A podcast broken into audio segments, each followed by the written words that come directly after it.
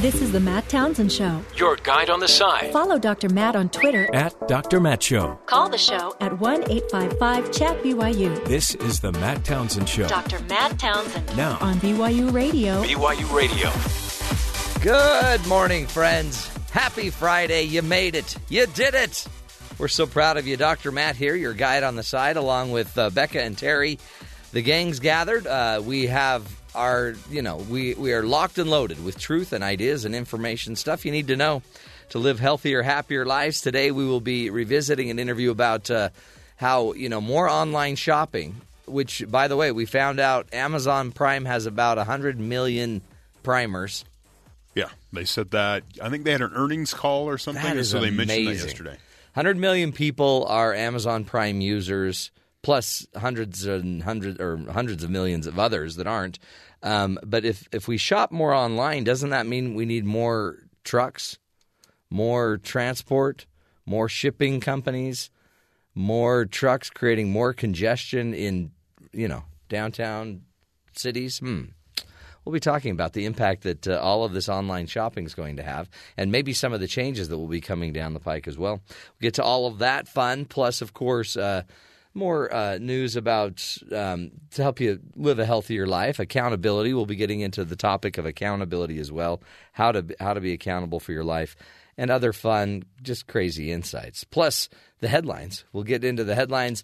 Uh, Comey. Um, has released all well not he didn't release them the FBI Department of Justice released No. all of the Comey No, docs nobody released them. So oh, they didn't release no, them what it says is his personal memos of his conversations with President Trump leaked by Congress to the Associated Oh, Press. Congress so they were brought to Congress from the FBI. Yeah. Within minutes, the Associated Press had them. They were leaked. so so the Democrats in Congress apparently leaked these allegedly. Well, the- nobody the- really but the funny thing is, is and this is the, an interesting thing about Comey is he's very explicit, and he says he's not adding much new. He's just No, repeating just what was in all of. There's the, more Yeah. details, more in depth. It's 15 pages, so it's not like a lot I of read some of them. They're quite boring. Well, they're memos. They're just like, oh, and I remembered he said this. But it is amazing. He's like, I'm writing this from the car five minutes after leaving the president's meeting. Take notes. It's amazing. Yeah. Like, like, don't you wish you had taken that grade of notes? Well, you take notes during a lot of interviews. Yeah, and then I just throw them right in the bin. Right. But you know, you're trying to remember something Yeah. and I, I, I, I know people who take notes and you don't don't use them for any other reason other than that exercise of writing them down helps them remember better. Exactly. That's exactly what I do it for. I take notes while I'm driving. I take notes everywhere. It's just how I work. It's how I roll. Um, okay, fun stuff there. Um, boy, lots, lots and lots going on. Um, let's get to the headlines, Terry. What other things should we be paying attention to? So the Comey memos. Back That's to what everyone's going nuts on. But Yeah. what we're going to go to CIA Director Mike Pompeo. He's Yeah. supposed to be the new Secretary Oh, of. State. Yeah. He's got a little confirmation hearing issue Yeah. possibly on the that horizon. be? little fight there. So Pompeo vying to become the next Secretary of State, and on Thursday, his efforts got a significant boost. Democratic Senator Heidi Heitkamp of North Dakota um, announced her support for Pompeo in a statement Thursday, becoming the first Democratic senator to indicate that she would vote to confirm Pompeo as America's chief diplomat. Was that the one he needed, or were they already counting her vote? Math is kind of scary here. Uh, camp said Pompeo is committed to empowering the diplomats of the State Department so he can do they can do their jobs in advancing American interests. That vote could put Pompeo across the finish line per CBS News, even if one Republican. Uh, isn't in his favor. Kentucky Senator Rand Paul hasn't backtracked on his intention to Yeah. vote down or even filibuster the nomination, but Heitkamp's vote would make up for it. Still, Arizona's Republican senators may complicate things as Jeff Flake is still up in the air and John McCain is away from the Capitol undergoing cancer treatment. Well, it, that's interesting because um, wasn't it like nine months ago that he was uh, approved through the Senate for his um, CIA job? Yes, there were several Democrats that sided with him. Feinstein was for him, and now she's not for him. Right. So she was, he was she was okay if he was CIA director, but not Secretary of State. Right. And he did, he didn't go into the CIA and just start gutting the place and No. firing people left and right. He worked with the people who were there. Yeah. And they advanced the administration's interest while working, you know, within the CIA infrastructure. Did he right? did he buy a lot of expensive furniture? No. Oh, that was someone else. Yeah. Okay. He said a few things that got people. Well, that was the other thing is he didn't really say anything because you don't really hear from the CIA director. No, yeah, that's the great thing. You don't have to say anything. But he did go in and meet with the president daily, giving him his briefing, which is usually Mm-hmm. Yeah. not what the director does. Doesn't But- the CIA director just usually walk around D.C. late at night and stand in the shadows? Yeah, and he whispers, It's a great gig. If you're a night person, "Follow the money." follow the shadow. Arizona teachers will stage a statewide walkout next week as they step up their demands for higher pay and increased school funding. The Arizona Education Association, the AEA, Huh? yeah, they announced uh, Thursday night that uh, 78% of the school employees in the state were in favor of the walkout, which won't begin until April 26th to give parents time to prepare. Oh, see, honestly, this is a smart walkout. Yeah.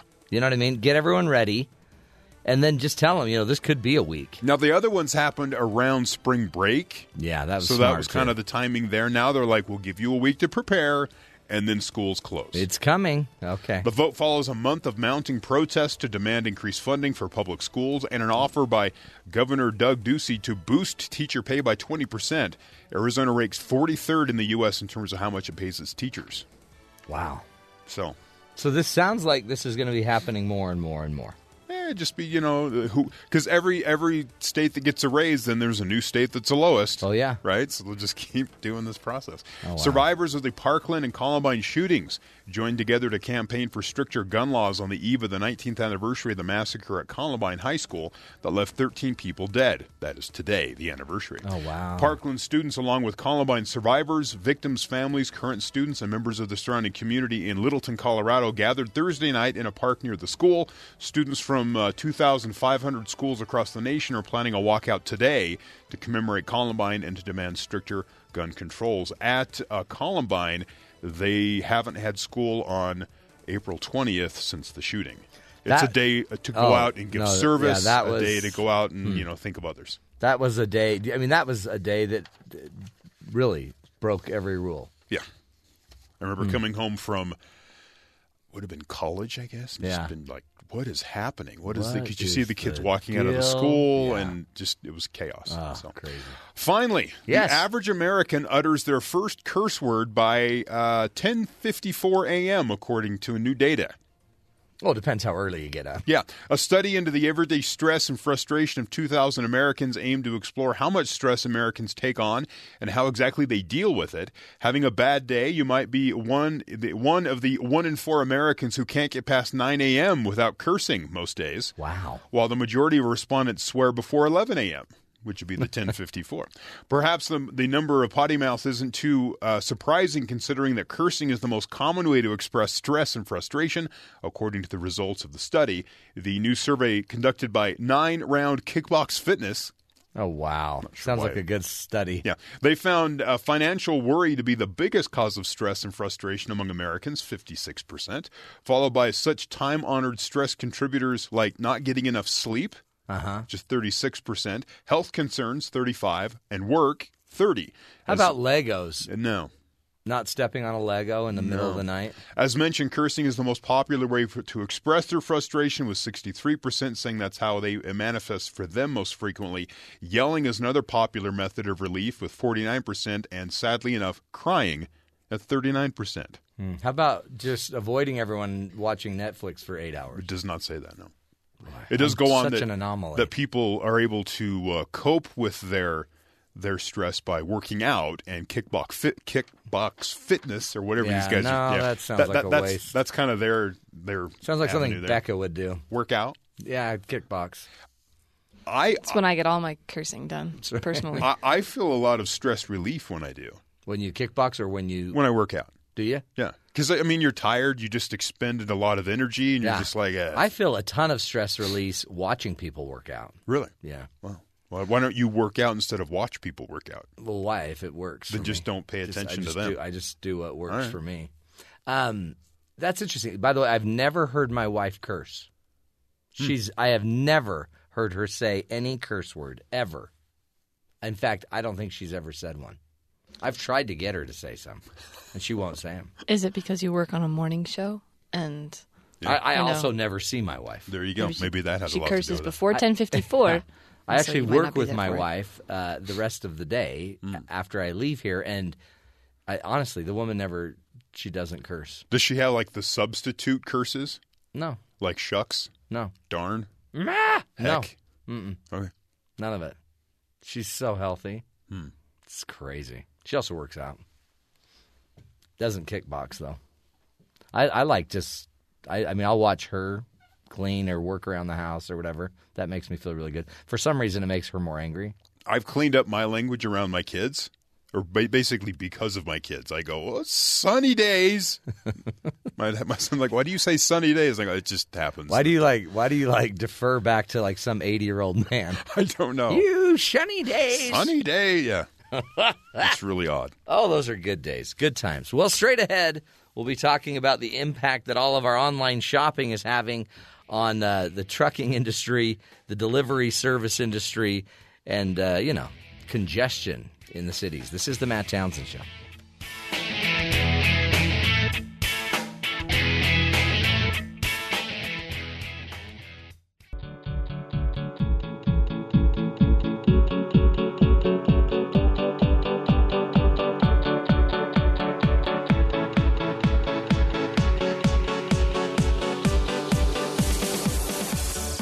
Zappos, Etsy, eBay, and Amazon are some of the largest online retailers in the world. Online shopping continues to grow, but what does this mean for delivery trucks? Cities like Seattle, that were built long before UPS and long before next day deliveries, need to revamp the way they manage commercial vehicles to avoid a sea of traffic. Several months ago, I spoke with Anne Goodchild. She's an associate professor and the director at the Supply Chain Transportation and Logistics Center for the University of Washington. I began the interview by asking Dr. Goodchild about the growing trend of online shopping and how all of those shipments could clog up city streets with delivery trucks. A couple things. I do think about it all the time. This is your Um, job, isn't it, Anne? but I think you know, civil engineers, uh, our work is to make cities work, and the better we do our job, the less you think about it. So it, it is sort of the nature of, of of transportation systems, of clean water systems, of quality buildings. You know, they're not supposed to be that noticeable. They're supposed to work, and and you get to go about your business. So. Um, yeah, I, I mean, I think congestion. It, it, this is part of uh, um, a real pressing problem at the at the moment, which is we have a a transportation system in the United States that largely works on on the car uh, and on um, and urbanization and uh, increasing density and increasing populations and you know lack of of growth in that transportation capacity has really led to uh, pretty significant congestion in most urban areas. And it, you know, another trend to add to that is online shopping and increased delivery services. And so it's you know when combined with these other trends, it, it is a problem. Wow. It um again these cities and like Salt Lake City has pretty wide streets um except still trucks.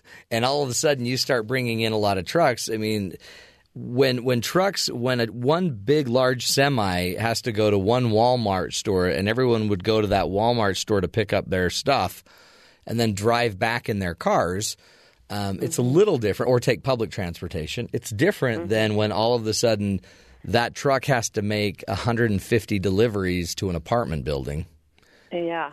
Well, so we've looked at exactly that problem. Uh, so, two things. One in um, so I'm a professor, so I can I can just talk about for so long about issues, but um, Yeah. you'll have to cut me off. Um, the one is we have this thing in, in transportation where if you build it, they will come.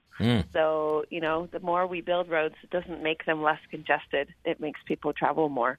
So there's this sort of feedback between a, lo- an uncongested transportation network and people's desire to travel. Um, but we have looked at, at this issue of you know what's what's more travel, what's more uh, we talk about vehicle miles traveled. Uh, is that a delivery truck making 100 deliveries, or is that 100 people traveling to the store and back to their homes Hmm. again because that's actually a lot of travel too. Yeah, right. Uh, it's different vehicles. They're typically personal cars versus a delivery truck. Um, but actually, in most cases, that direct, you know, substitution mean a delivery truck is actually better than than because they'll make a tour. Um, and individual cars, people, you know, do that by themselves and, and do half of their trip completely empty. Um, but that you know other that raises other questions about whether online shopping is is just substituting for the shopping you would have done, or whether it's on top of Oh, wow, yeah. that, that you would have done. Yeah. Yeah, so you're doing both. And then, um, I mean, I guess too, another issue is just you only have so much space anyway. And so I'm assuming are some of these apartment complexes in big cities are, are they going to have to start rethinking parking are they ha- do they have to rethink just where you stage a car or stage a truck do they have to have post office box you know places Yeah. blocks from your home where they can get all of this in what are some of the thoughts they're thinking as you guys are creating this this plan Yeah. for the future what does it look like Yeah, yeah, and that's that's exactly what is happening now. That's what people are thinking about now, and and in a lot of places in the U.S. and and other countries, people are trying different solutions and seeing what works. You know, it's it is so new, and it's um, it reflects a number of, of of pressures. One is, you know, what is the city willing to try? Uh, one is what do customers want? And then the other is sort of the, the limits of the physical infrastructure that we have. So a lot of, of sort of condos or apartment buildings um, have really had to adapt to serving as your as your receiving station for packages. And I know our our my office, the sort of main office at my work is is full of packages most of the time because they're doing a job that they they didn't do in the past in terms of accepting probably some home p- p- packages, but Right. also a lot of, of packages for work. And we don't have a physical space to do that, so we've actually converted a, an old supply cupboard into a storage space. So I think there's some very kind of physical modifications and newer buildings. I've I've seen newer buildings built with in, you know an intentional storage space. Um, there's also software systems now that most newer or or sort of um, really managed apartment buildings have. So they'll have these software systems that allow them to to note the receipt of the package and then email you or send you a message that your package has arrived, um, and, and they're sort of tracking what those when those packages come in. Um, we're evaluating in the Urban Freight Lab, which is a, a partnership with retailers and, and carriers and building managers and city, the city of Seattle, um, what kinds of things might be good solutions for all of those parties. Because individual companies are, are trying things right? Amazon has Right. amazon locker. Amazon you know they decide where those are located and they serve amazon customers only. Um, the city is interested in in a shared um, possible locker system that would accommodate all companies and all carriers, and that might be at a transit station. Um, so that you know people taking transit could pick up their package on the way home, and that would reduce trips mm-hmm. because they you know they would be using their their regular travel mode, and it wouldn't require that truck delivery.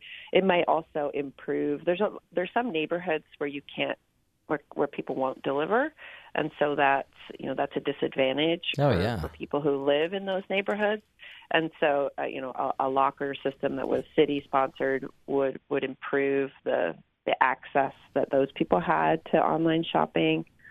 It's a you. It, it's really an amazing um, problem because it's a problem I don't think we ever could have thought about. Well, I Right. the Mhm. average person wouldn't have thought about twenty years ago, 30 years Mm-hmm. ago, um, and yet you you're an associate professor and director at the Supply Chain Transportation and Logistics Center.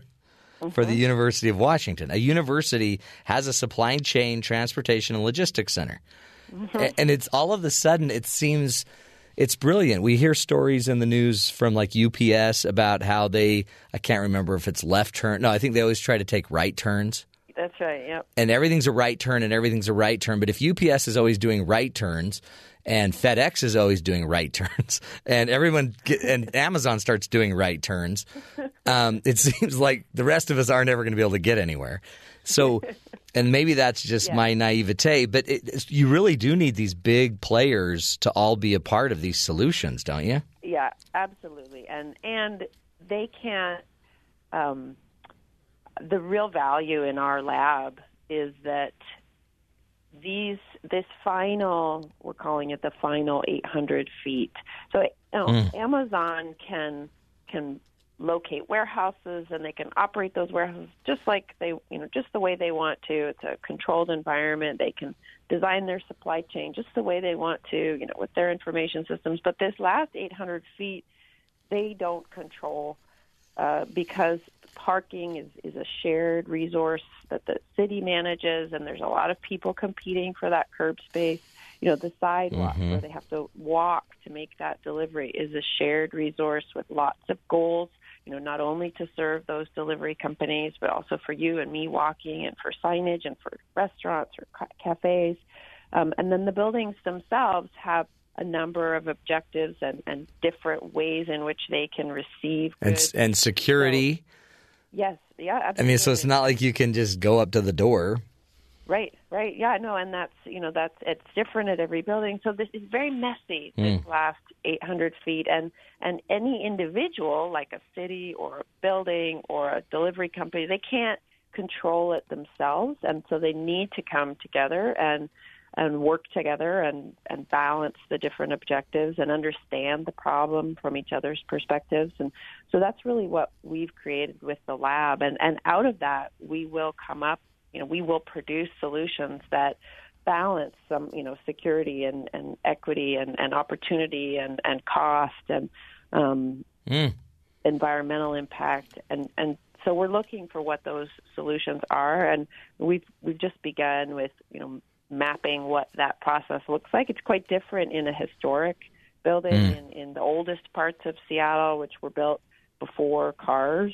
Oh, um, wow, yeah. you know they have a very different infrastructure uh, than a new building which is you know a new condo building downtown which um, is designed very differently so what solution you might use is, is quite different in those those different building types.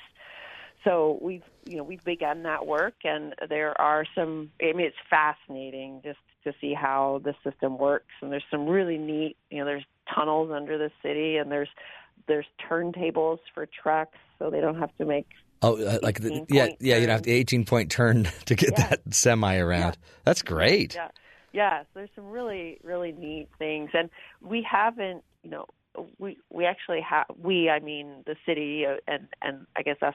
You know, collectively as as communities, don't have good kind of maps of that infrastructure. We we know where the on street parking is, but Mhm. because a lot of this infrastructure is in private buildings, Yeah, or in alleys, or yeah. Exactly. Yeah. So you know, just establishing where is that infrastructure, so that we can look at the questions you mentioned, like what is you know the capacity of the city to accept deliveries, and how do we improve that, or how do, if we want to modify it, what what what impact would that have Wow. on on on the delivery company's ability to make do their work? I'm assuming one of the benefits of the future would be, you know, the integration of technology, and um, maybe some of these companies could partner on some of their scheduling programs. Maybe the trucks could show up show up in an order. Uh, is technology going to impact, and how do you see it happening?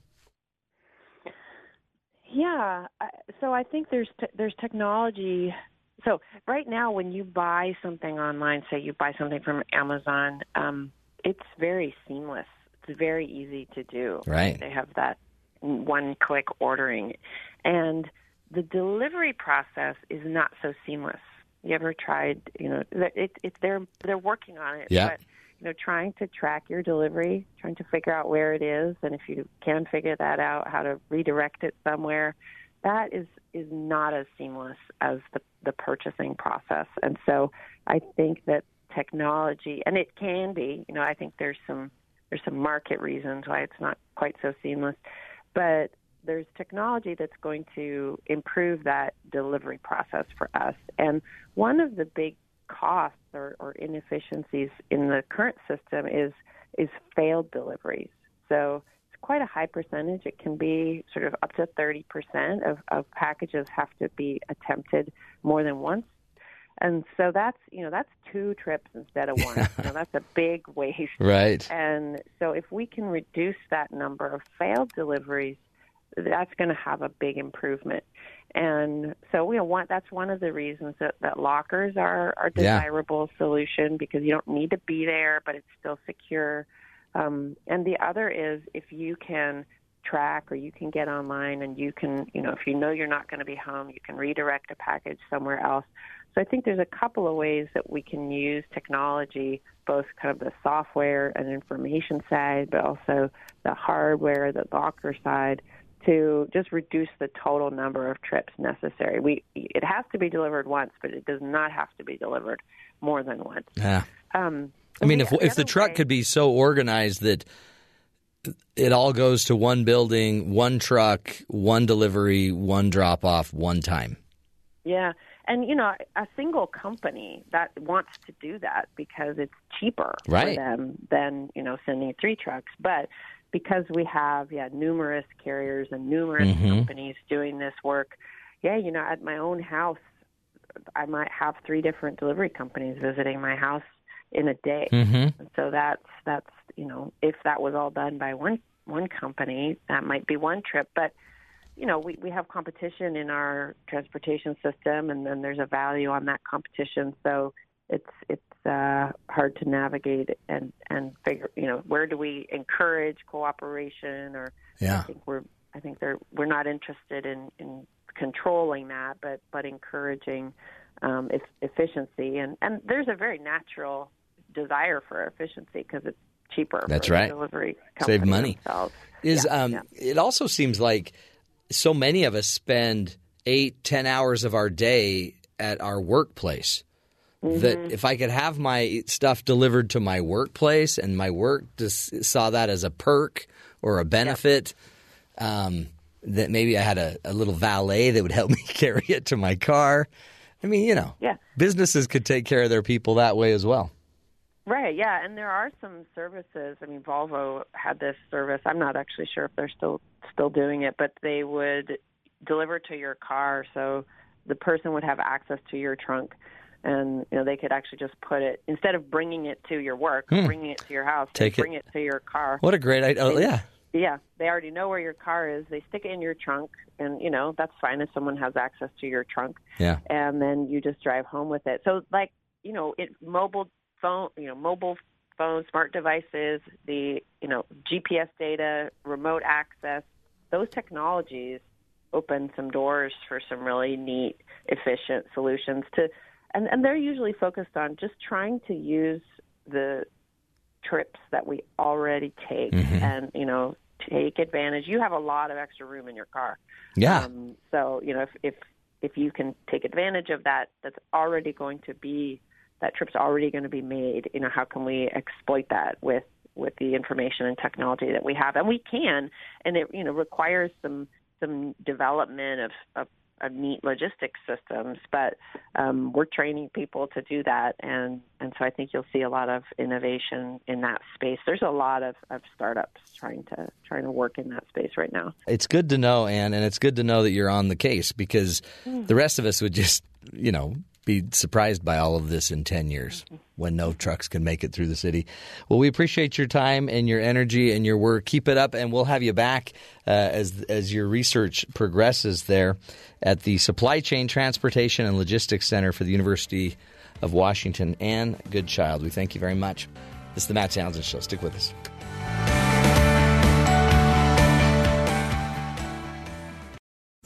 Because life doesn't come with a handbook, you need a coach. Here's Dr. Matt and his coaching corner. Play ball, folks. And if you play ball, you got to play fair. Uh, Terry's been doing some research about parents that apparently have a little cheating problem. So the Wall Street Journal has this article It's t- entitled "Why Do Parents Cheat at Family Board Games?"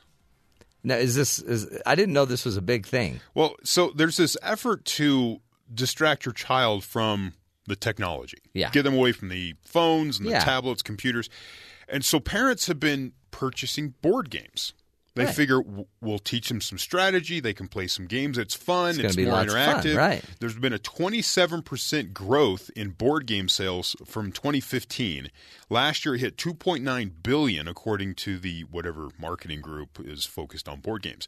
Uh, far outpa- outpacing sales growth for all toys. Yeah. Right? So a big focus Wow. on and if you go look, there's all kinds of board games Yeah, oh, yeah. varieties everywhere online. There's all kinds of companies that m- try to make unique games, and- Uh-huh. and, for all age groups.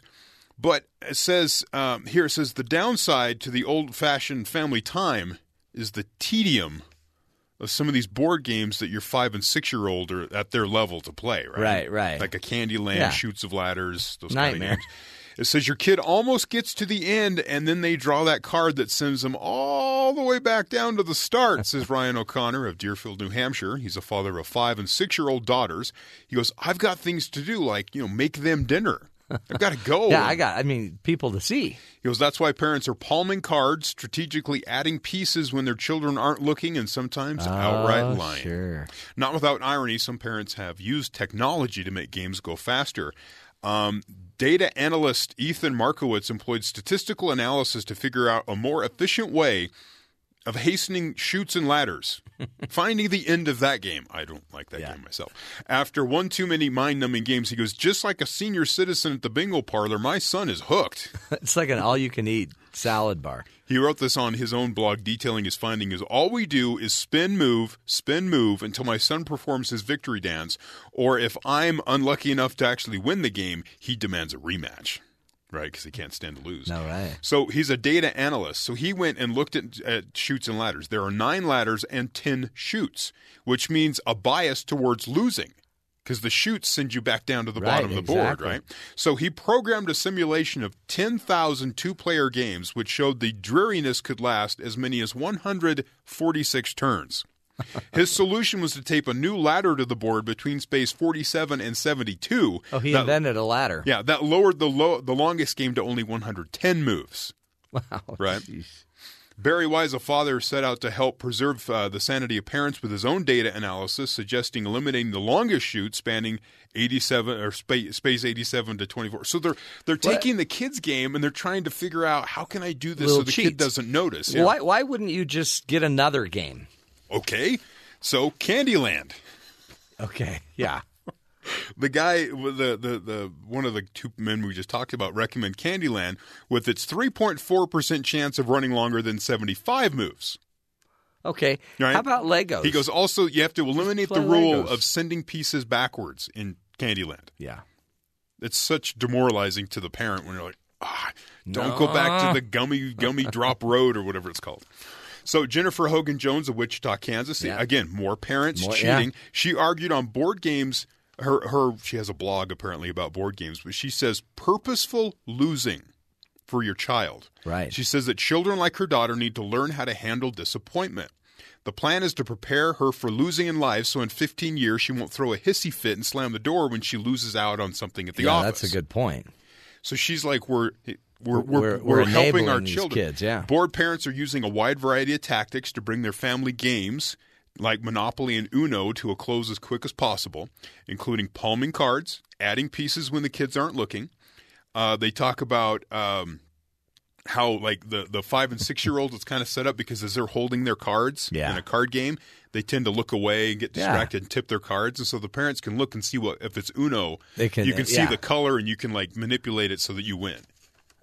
Just to end it because you got things to do, and then you you served your time. Right. You helped. You played with your kids. But I mean, I, I guess are we missing the point? It seems like we're missing the point yes. because, but, or maybe what you could do is you could just say we'll go for a time limit. You could just You set a that. timer, and our we have forty minutes for game time, and that might be a quarter of a chutes and ladder game Right. Because you know they run easily into the three hours. Now, what we do is we'll set a time limit, and then we'll we'll also point out there's you can't get mad, you can't pout, Mm-hmm. This is the time we have to play because Yeah. we get. He's like all all on board till you hit that time, and he's like, "No, we can't stop." You know, he goes, No, that's that. You know what else you do is you give your kid a Benadryl, then you play the board game. "Drug your children." It's another this way is to do this it. is the coach's uh, approach here today. Yeah. Um, also, they talk about here that uh, Hasbro created a new Monopoly version that encouraged cheating, only in this case to win. Right. So that's the whole point: is you figure you're going to win. So, prompted by the late 2017 survey of customers, Hasbro plans to create a cheaters version. It's out on the market right now, I believe.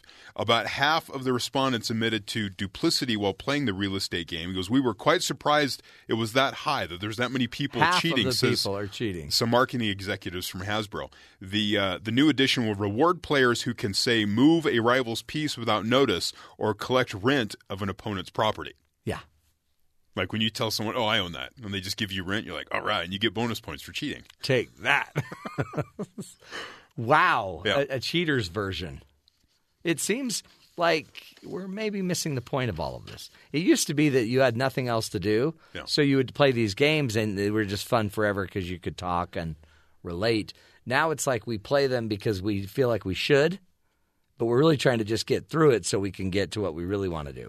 But Netflix. as a parent who has been stuck in the never-ending cycle of chutes and ladders, Yeah. or in Candyland where you get towards the end and you have like five or six spaces left, Right. and so you can truly only move if you get that color. Yeah. You draw that from the trapped. card, but then when you draw the mushroom, the uh, I keep calling mushrooms, but the uh, gummy bear or gummy drop, Yeah. and you have to drop like forty spaces back, the game never ends. It, it is And the- it's like, come on, let's just end this. Let's do something fast. That's why tic tac toe is good because there's an end. Uh-huh. It just seems like the games are set up to never end. Connect 4 Mm-hmm. That's a great game because you that goes fast, Right. And you can lose really easily on that game. You just you just keep you just keep you know not seeing the big mistakes. Wow. Okay, parents, what are we doing to our kids? For heaven's sakes, maybe we ought to just find the joy in just being there, set some rules, set some time limits, and then I guess cheat. It's just what you got to do sometimes. Up next, we'll be talking about crucial accountability what to do when you miss a deadline, when you violate rules, when you break a promise, how to handle it. Um, up next, awesome interview with Joseph Grenny. This is the Matt Townsend Show.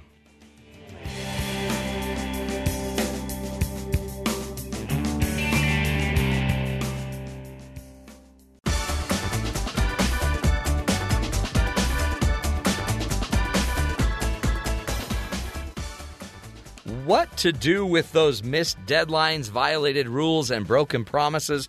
We all want the people around us, our friends, coworkers, family members, to be accountable. But how can we deal uh, with violated expectations in a way that actually solves the problem without harming the relationship? Joseph Grenny is a New York Times bestselling author, keynote speaker, and leading social scientist for business performance. And uh, we had him here not long ago to speak with us about the, his New York Times bestselling book, Crucial Accountability. In that interview, I asked, is it human nature to let other people, uh, or for people to let other people down? It is. Stuff happens. You know, sometimes it's because we have expectations that we didn't set appropriately. Sometimes it's because they fall short. But sort of the nature of life is that we're going to let each other down now and again. So the, the real issue is how do we deal with those in the moments, not whether or not they're going to occur. Yeah. And so is that is that what you write about in the book, Crucial Accountability? Well, we kind of came at it from a different direction. We were looking for what we called moments of disproportionate influence. We wondered are there just a few moments that make the biggest difference in either accelerating intimacy in a relationship, creating connection and trust, or creating division and uh, and disconnection. And as we started looking for those kind of moments, we found that those are moments when people disagree or disappoint. Those are the two big categories. And it turns out how people handle those moments can literally become a trust accelerator.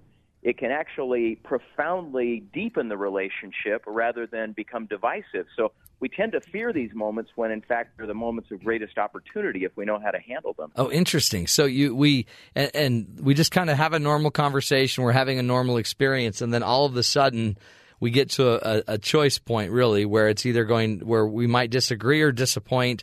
And that's a really important moment because it could either drive us to intimacy, I guess you're saying, or you know, send us on to the great you know MMA fight down. yeah, and our and our tendency, particularly you know in the in the Intermountain West here, and I know we've got a, an international audience here as well. But in a variety of cultures, our tendency in those moments is towards silence. Yeah. And uh, in fact, we just finished a study with about uh, 4,000 subjects across the world. We asked them, "What's in your vault?" So, do you have something that's just been sort of festering in silence for a long time? You've been biting your lip and putting up with it forever and ever.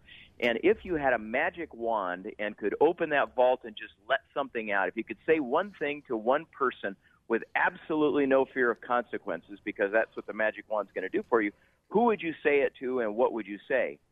And my goodness, man, uh, it was just, uh, it was excruciating reading through these thousands of responses uh, Wow. particularly when we found out people that have been struggling with their husband or wife, with a boss, with a colleague. So one person described how the person in the cubicle next to her apparently she believes has a cat that urinates on her purse or shoes or something like that and it creates this awful stench and this individual has been living with this horrible odor for four and a half years and saying nothing about it Oh man. so when we asked people to just sort of open the vault for a moment, they talked about disagreements and disappointments and frustrations and concerns that they had been agonizing with. And here's the point they seem to believe that silence is really silent, when in fact it isn't. Silence is often incredibly noisy because if you aren't talking out your concerns, you're acting them out. Yeah. You're avoiding people, you're acting resentful, you're gossiping. It is showing up in today's relationship. So that's why these moments make such a big difference because if you choose not to address them in an effective way, they are causing incredible dysfunction and pain. Wow. And and yet uh, this woman could keep it for four and a half years. I mean, really, you you unleash the kraken in that research because you've got you've got people talking. I bet. I mean, is I, I guess it feels good for them to release it and be able to say it, but none of those people in the still knew how to go home and really say it. Right? Yeah, they they yeah, didn't the know how to go deal like with it. Or, yeah, when, when you're answering a survey or talking to others, it's it's sort of like a drug. Uh, it you know it temporarily reduces the symptoms, but it really doesn't solve the problem sometimes. So Yeah. it's like taking a pain reliever, and, uh, and oftentimes gossip serves that sort of purpose. That it's a it's a temporary anesthetic, but it really doesn't deal with the issue. Huh. So what when we and we have these issues and whether we act on them or whether we talk about them or not, they're they're you're saying they're coming out. They're going to be acted out. But you could see people that would, you know, have an issue with their spouse and have it for 30 years and never get it out. Yeah, and that's that's ex- that's exactly what the study showed. That you know we've got people that are saying, you know, I, I I'd really like to end my relationship with my loved one, I, and they would list these grievances that they've been accumulating for decades, frequently. And you know they probably had attempted to bring them up, but probably not in a particularly effective way, or perhaps the other person wasn't receptive to it. But right now, what they're doing is just harboring and harboring and building and building, and silence isn't silent. Right. We think we're getting away with not approaching these really vulnerable conversations, and we aren't. We're paying a price every single day. You you have a name for what you call the first 30 seconds of a of a difficult conversation or an accountability conversation. You call it the hazardous half minute. What does that mean? Yeah. Well, this this was something remarkable in our research. So as we started finding that these few moments, I mean, it's just a few minutes a week when we have to talk about something emotionally or intellectually tender to us and and vulnerable. We we found that those few moments made such an enormous difference in organizational performance in our personal lives. So we began to put a microscope on them and and see how people who deal with them well address things differently. What are the skills? What are the learnable practices that they use? And the remarkable thing, Matt, was that we found that you could predict how a conversation with it would end with about 97% precision by watching just the first 30 seconds of it. Huh.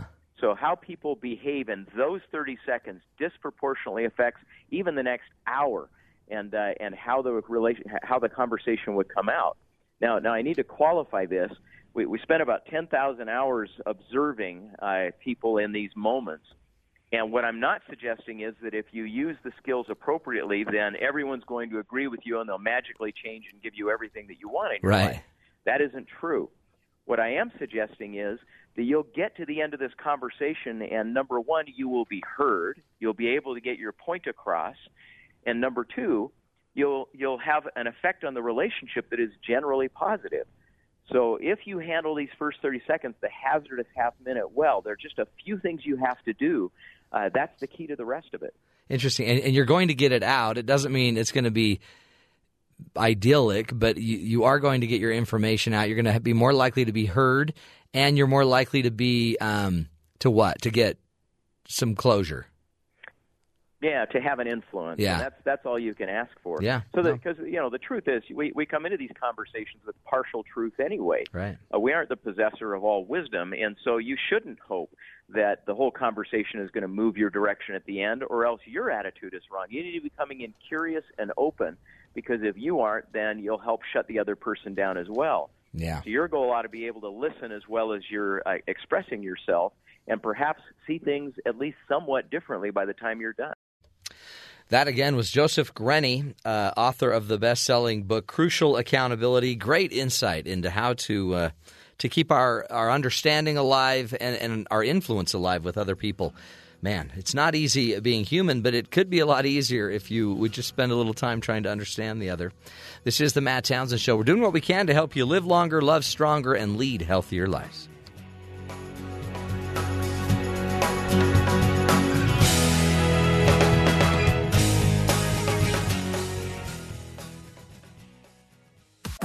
This is the Matt Townsend Show. Your guide on the side Follow Dr. Matt on Twitter. at Dr. Matt Show. Call the show at 1 855 Chat BYU This is the Matt Townsend Show. Dr. Matt Townsend Now, on BYU Radio. BYU Radio.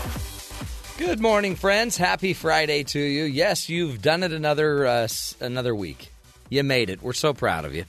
And now you can get ready for the weekend, unless, of course, you work on the weekends. Then you've just made it. However far into your week you've made it, Right. Just to speak. Maybe your weekend will start on Tuesday. yeah, maybe. Maybe you never get a weekend. Maybe you just skip it and keep moving. Yeah. That's just kind of how life works. And then tomorrow is Saturday and we start it all again. Today we're going to be talking about a lot of interesting stuff. Can you take and accept a compliment? When somebody gives you a compliment, do you accept it very well or do you like, ah, yeah, I find it very difficult. I do too. You're just saying that. You just you're just saying that cuz you have to. You know, you're my boss, you're my Or, or the other side is, what do you want? Why are you buttering me up? Yeah, you must be after something. So we'll be speaking with an expert about uh, why it's so hard to accept a compliment. And interestingly, people that can't accept compliments may have something um, similar with those people that are into conspiracy theories. Right. It's kind of a weird little parallel. The truth is out there, Matt. It's out there. It's just I don't trust anybody that's giving it to Well, me. I don't oth- trust the sources. The other side is the the the age old like managerial tip.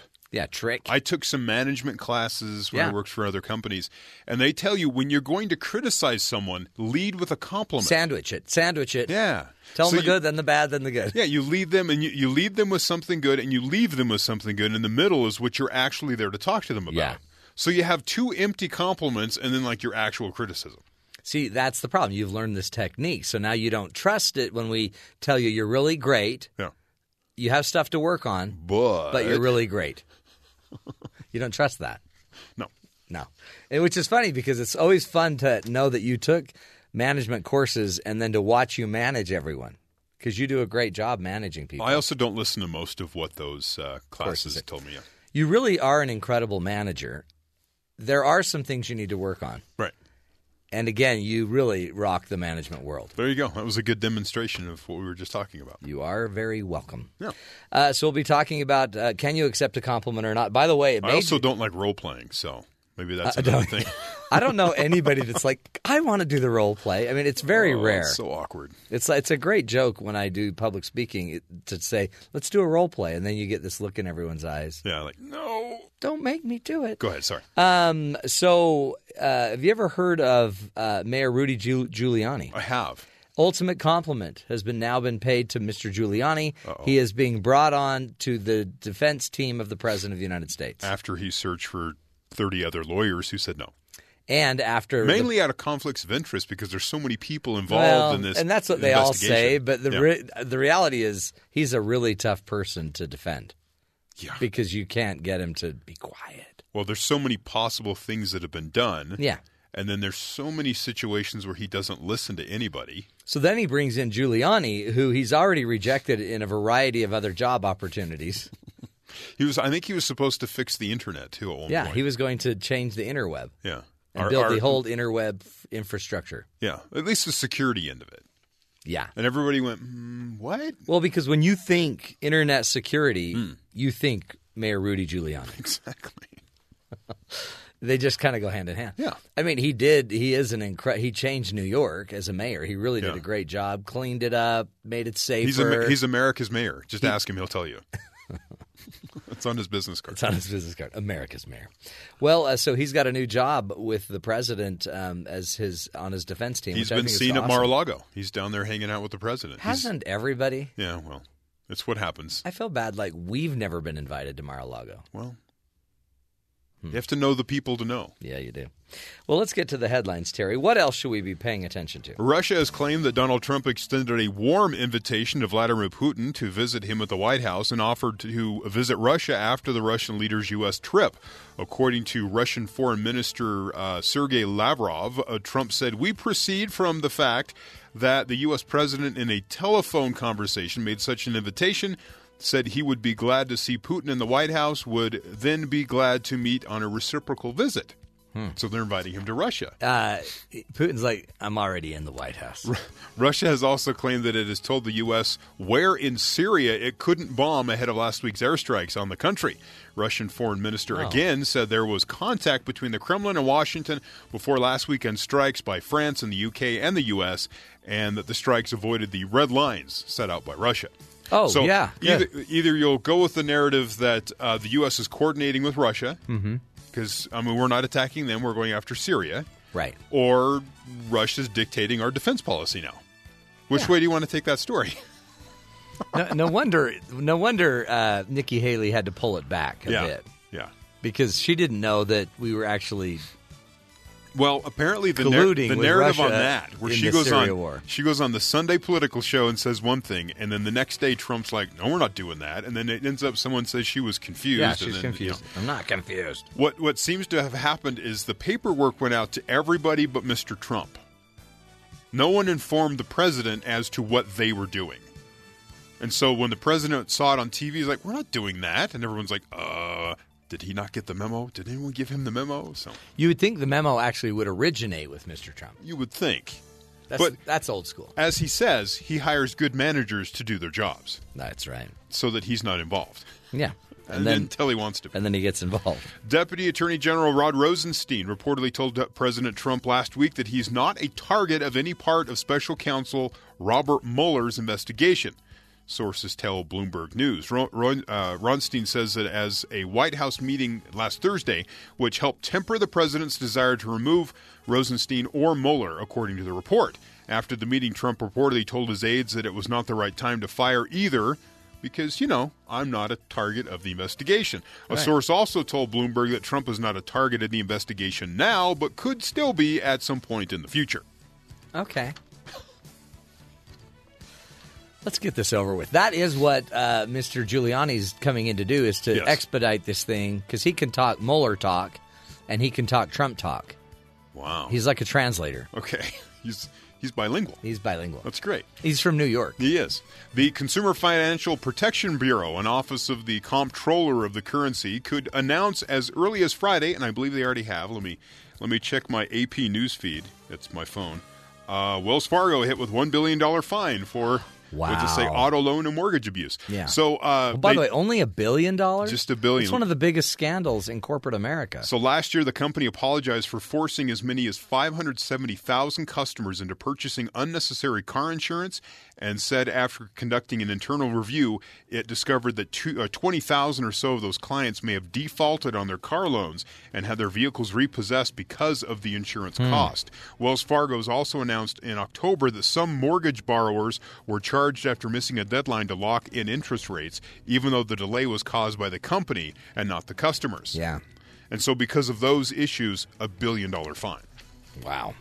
Which is great because since uh, Mick Mulvaney took over the Consumer Financial Protection Bureau, this is, I think, the only action they've taken. Yeah, but it was a billion dollar action.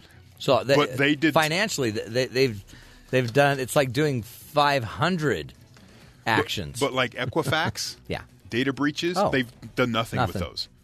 They've just let those go. And he sat before Congress a couple weeks ago and Yeah. said, "Yeah, you know, we're looking at them." oh brother. Okay. Finally, police in Georgia shared a security camera footage of a GameStop store burglar who tried to conceal his face with an unusual disguise What? a clear plastic wrapper. So, he, okay. So he's trying to disguise his face, and he used a clear wrapper. Yes. A hard to breathe. Yes. be uh, clear. You can see right through it. the police department posted the video to Facebook showing security camera footage from Thursday night's burglary. The video showed the male suspect wearing the plastic wrapper from a package of bottled water over his head, completely failing to hide his face with the clear plastic. Police are asking members of the public for help in identifying the crafty disguised gent, as they called him. you can uh, help him catch whatever. If you can, it goes. You can help us catch him once you stop laughing. The police said. Well, I mean, maybe what he thought is that he it was only clear from his view. Right. Maybe But- it obscured his yeah, face. yeah. and- no, it didn't. If you see the video, you're like, oh, I can totally pull that guy out of a lineup. I mean, all you'd have to do is just overlook the Dasani label on his forehead. Exactly. And then you know exactly what he looks like. Brother. I don't know what's going on with these criminals nowadays. They're just not using their head anymore. Becca, it's not it's not good. It's not. It's really not. I hope it's not like a millennial thing. Oh, that could be. That's that's a really good point. I don't know. It does I don't want to blame it on millennials, but everybody everything gets blamed on millennials nowadays. Well, nobody's offering trophies for being able to obscure your face during a burglary. So, I mean, what happened to the old ski mask? yeah. He probably didn't have time to get one. Hmm. He was too busy buying water, apparently. Rough. You know, that's how it goes. Hey, up next, we're going to talk about why you can't accept a compliment. So think about it. Are you very good at accepting compliments? Do you feel like, uh, yeah, they don't know me? If they really knew me, they wouldn't compliment me. We'll be getting into that little topic up next. This is the Matt Townsend Show, helping you be the good in the world.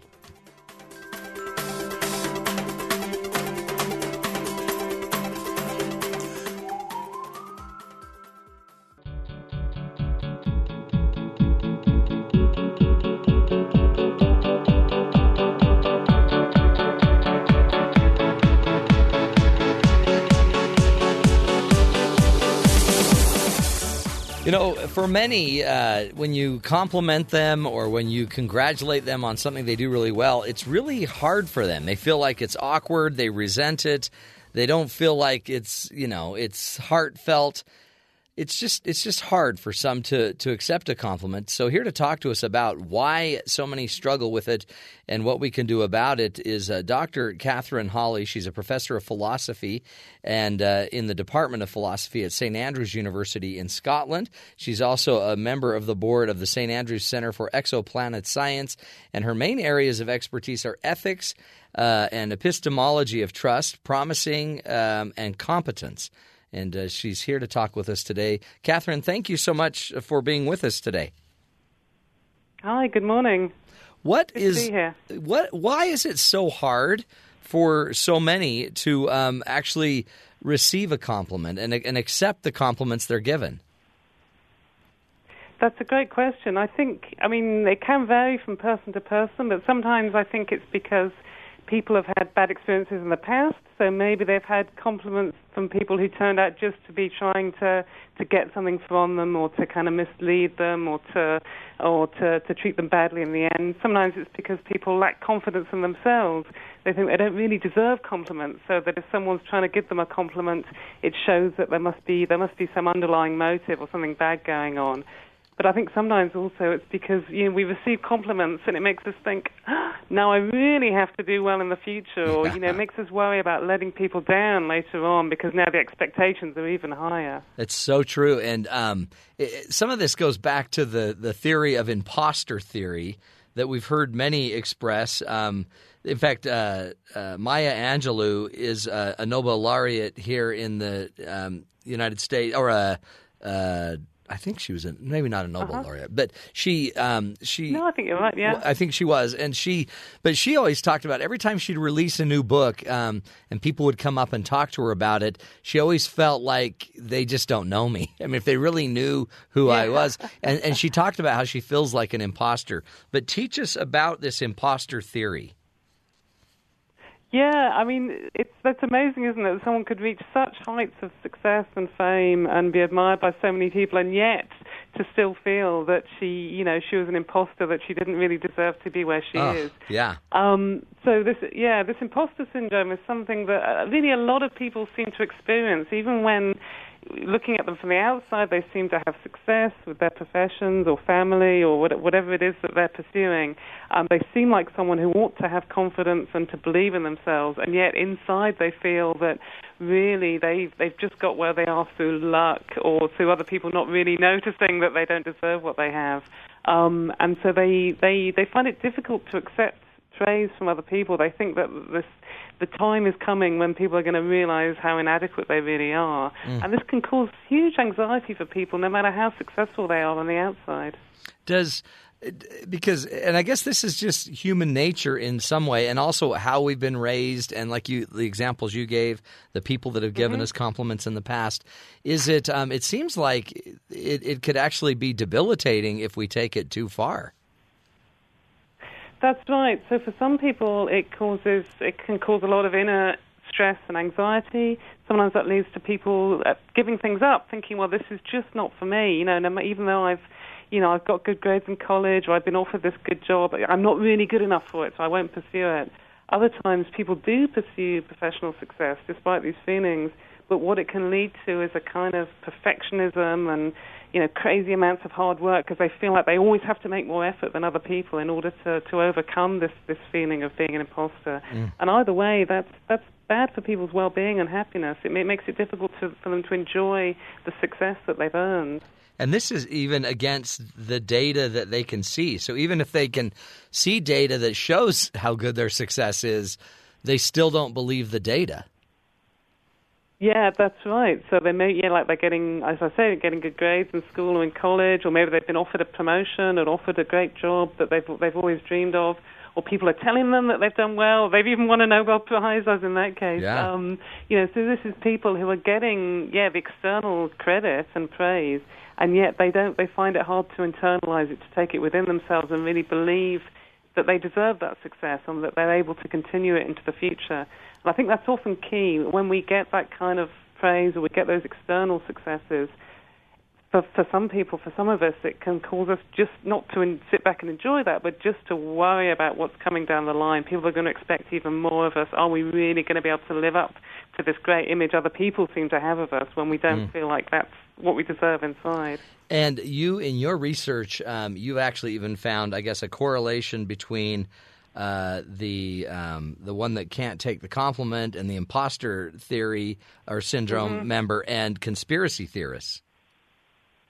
Well, that's right. I mean, I don't want to. I don't want to overplay this. It's not that everyone who has imposter syndrome is also a conspiracy theorist or vice versa. Um, you know, these can these can be different for different people. But I it did I did find that there was some. In an interesting way, both of them involve a kind of distrust, right? So the person who has imposter syndrome distrusts the compliments and the praise that she's receiving, right? She thinks that other people are in some way misleading her, or maybe that they don't really know what they're talking about. She doesn't she doesn't believe what other people say about her being smart or or good at her job. And there's a kind of similarity there to the way that someone who believes in conspiracy theories also distrusts what's in the mainstream media or what experts or scientists or government are saying. They think that the, these official sources of information are misleading them or that they don't really know what's going on. So although they can feel different from the inside, the imposter syndrome person is looking inwards and feeling bad about herself, whereas someone who believes in conspiracy theories is often looking outwards and feeling bad about the government or how, about how things are run. But in, so there's that difference between them. But the similarity is that they both involve distrusting what other people say, and that's that strikes me as an interesting connection between them. Absolutely. And then um, you make a really good point in your article on in Psychology Today about the fact that Mm-hmm. if we di- if we distrust external sources, then um, whether it's an imposter th- syndrome or a conspiracy Mm-hmm. theorist, um, it, then external people can't necessarily convince you otherwise. So it, it almost makes it useless to try to tell somebody they're great if they won't hear it. Yeah, that's right in both cases. So, so we see with conspiracy theorists, if you if you're trying to talk them out of their view, whatever evidence you can come up with, they'll say, "Aha, that's just what they want you to think." You know, Yeah, in a right. way that uh, the evidence that go, we that other people think goes against the conspiracy theory is just more grist to their mill. That's that's what they would expect to see. And something like that with imposter syndrome as well. And again, I don't want to say they're exactly the same thing, but there's a similar pattern. So someone with imposter syndrome, if they if they confess to you that they feel bad about themselves or they don't really think they deserve their success, if you just can say in return, "No, come on, you're great. Look at your grades. Look at that job offer you had," that doesn't help them really because they already are discounting that kind of evidence. They're thinking of that as somehow mistaken or misleading, and so it's, it is quite hard to know how to get through to to people who feel this way. I mean, some of us will have experience maybe people in our family or friends or, or, or people at work who struggle to believe in themselves. And just telling them to believe in themselves doesn't doesn't really cut it. That's that's that's the kind of thing that they're used to hearing, and they're used to writing that off as not really helpful. That's so true. So, um, in, in your research and in your work, what have you found works? What what can we do that would actually make a difference with somebody that won't accept a compliment? Yeah, well, that's a great question because I think it's it's important to see that comes to all of us, right? This is a problem for the person who's in this situation, but all of us should be thinking about what what can we do to help people around us who feel this way. Um, what my view is that it's really got to be about actions, not just words, right? So it's if if you're receiving someone's receiving compliments, so someone's telling them they're doing a great job, or they're you know they're giving them compliments on their appearance or whatever it might be but they don't seem to be treating them well in other ways, then that's when com- compliments are difficult to accept. I think if you want to make someone feel confident about themselves, to feel good about their abilities, their talents, um, then you have to show that with what you do by trusting them, giving them things that you, you, you trust them to do, by not checking up on them the whole time, by you know showing through what you do as well as through what you say that you have faith in them. And I think in the end, you know, if anything can help, then that's what it's going to be. It's actually acting out the compliments as well as just saying them. That's so true. We're speaking with Katherine Hawley, who is a PhD in the Department of Philosophy at St Andrews University in Scotland. She's also um, a, an expert in the ethics and epistemology of trust, promising, and competence. Uh, and uh, wrote a wonderful article in Psychology Today about why can't you accept your, uh, a compliment, and we're talking to her about that research. Um, Katherine, one of the things, I mean, it seems like uh, the idea is, maybe we're all too used to using words to try to convey trust um, and and you know we make promises but we don't follow through on them and, and you're saying in the end it might really be the, the best indicator for many might just be your your long-term actions on the issue not just your words I think that's right. So when when so again, there's a different story for different people, but often when people can't accept compliments, it's exactly because in the past they've had bad experiences where maybe someone said nice things to them but then treated them badly, and so you come to associate being complimented with with some kind of shallow motive or something bad going on behind the scenes. And so if you're dealing with someone who's in that situation, who's maybe had bad experiences in the past, I think, yeah, really the key thing that you can do to help them is to show through what you do and over the longer term that you really do trust them, that you, you know, you're, you don't, you're not just saying nice things or trying to compliment them to make them feel happy or feel good about themselves. You really are relying upon them and, and treating them as someone who's who's a capable person who can be trusted to get on with to be get to get on with their responsibilities. And I think that's in the end, that's what makes the most difference to people is seeing how what we do, not just what we say. What can I do um, if I personally have, you know, self-identified as uh, somebody maybe with imposter th- syndrome that Mhm. that really has a hard time accepting a compliment? What can I do to actually maybe cognitively think through it better and and and maybe trust more what's being said. hmm Yeah, I mean there are no easy solutions here, um, but but some advice that, that's often given to people is so. So one thing is to try and talk about it. I mean that can be difficult because if you feel like you're in a job that you don't really deserve, or you're at college and you don't really deserve to be there, it can be scary to open up about that some, to somebody. But almost always, when people do open up, they find that other people feel in similar ways, and it can be, as you said, you started off the section talking about Maya Angelou and her feeling like an imposter. And I think finding out how common this is, how many people feel worried about this, can actually be quite helpful to people. You guys, oh, it's not just me, right? There are other people that are in this situation. Yeah. Um, I think another thing that works for some people, not for everybody, but is to um, think about what advice you would give yourself if you were a friend of yourself, if you see what I mean. So Yeah. kind of step outside of yourself and think, well, what would other people be advising me here? You know, and that that can be helpful. To take a little bit of distance from your situation and think, well, I should recognise, you know, that if, if one of my friends was saying this to me, I would be trying to talk them out of it. I wouldn't be going along with it. So taking that, yeah, having a bit of distance can help. But also, I think, and again, this is something for all of us, is to bear in mind that if you're feeling bad about yourself, right, sometimes that's not because of anything that you've done or anything that you can do about thinking differently. It can sometimes be because you're in a difficult situation. Maybe there's some bullying going on in your workplace or just an unsupportive environment or a difficult situation in your life. And sometimes recognizing that these feelings come from outside can be can be helpful as well because otherwise people get trapped into a situation where they feel bad about themselves and then they feel guilty for feeling bad about themselves Right. and then they feel bad about not being able to fix themselves and that's just kind of going making things worse and worse. So stepping outside of yourself a little bit and recognizing that sometimes bad feelings come from being in a difficult environment, I think that can that can be helpful. Yeah, it can go a long way, especially too. I mean, sometimes maybe just keeping top of mind that you tend to have this habit. I mean, it, just being aware mm-hmm. that you have the mm-hmm. habit of discounting compliments. Just that might be enough to start helping you, you know, evaluate and look for other data. I think that's right. So knowing that there is something called imposter syndrome, knowing that other people feel this way, knowing that your friends would kind of try, tell you to snap out of it if they heard you thinking this way. Yeah, remembering that this is a pattern of thought that you can slip into, that can that can be a helpful thing. Um, just recognizing that's that's the imposter syndrome speaking again, you know, and so thinking of that as something that you can you can try and push back against. That that that can often work for people. Do you think? Um, how do you think we're doing at just having a having dialogue on this issue? It seems like we we really don't talk about this this angle of life, or and we also don't talk about trust and promises and promise breaking and the comp and competency as a way of trust. We don't talk about that as much as it seems like we probably should, just in the general conversation. Yeah, I think that's right. I mean, I think we sometimes there are times when we have these conversations about trusting government or trusting the banks or trusting big corporations, and those are important issues as well. But it's also important, you know, with with the people that we deal with day to day, thinking about not just who can I trust, but how can I be a trustworthy person? Well, how can I be someone who other people can rely upon? How can I be someone who keeps her promises?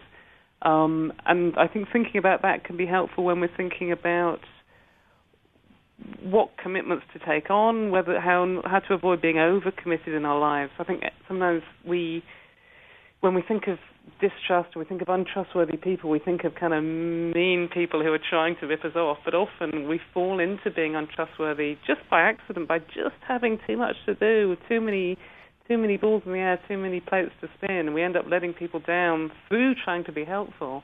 And I think that's something we could talk more about, is thinking about how sometimes the most trustworthy thing to do, the thing that will help other people most, is actually to say no from time to time and just say, no, I just have enough on my plate already.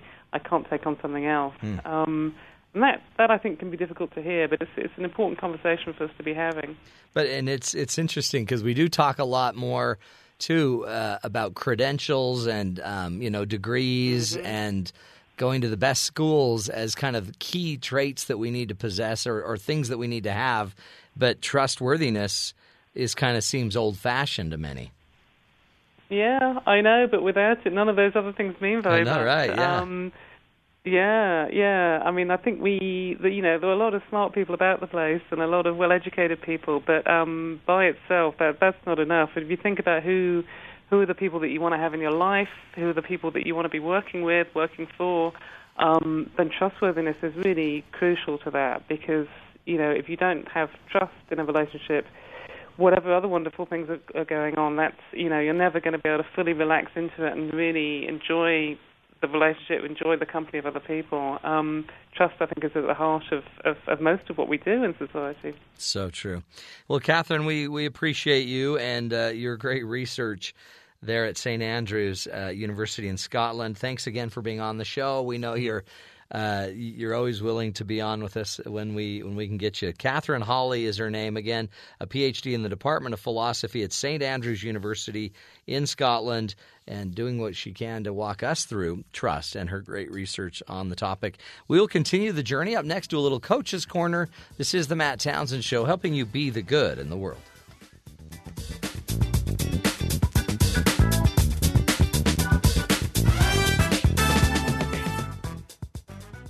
What's matter with you, boy? You too stupid to do what your coach tells you? Because life doesn't come with a handbook, you need a coach. Here's Dr. Matt and his coaching corner. Play ball! Play ball. Welcome back, friends. You know, um, so we, we want to grow trust with people, and, and there are ways to know if people trust you. And remember, somebody trusting you or not trusting you, it's not always about you because sometimes if somebody came from a harder history or, or a hard or difficult past, they may have a harder time trusting anyway, right? But um, there are some truths that I found that uh, I think are kind of universal. They're they're universal truths that help us to access the hearts of others. And if you want to have more influence, where you can help get into people's uh, hearts, where they'll share their heart, well, where they're more open to you, I believe that these truths that we're going to talk about right now um, are, are major ways, doors that we can open to create a, a more trusting environment. First truth is that people tend to trust others who understand them the most. Doesn't mean you always have to agree, but people, uh, whether you know, people trust those that get them, and we tend to not trust people that don't get us which is why we're less likely to share more and more of our heart with people that don't seem to handle the little bit we've shared.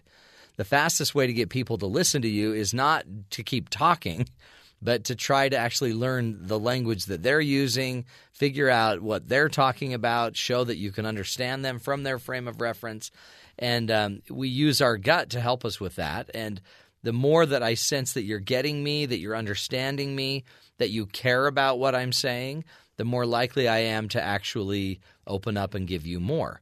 And if I don't sense that, then I'll, I'll probably turn on more of my fight or flight and I'll shut down and I'll have to either freeze and not give you information or flee and run from you or fight you on it. So, do the people around you, so as you think about those that you want to influence more, do the people around you feel like you really understand them?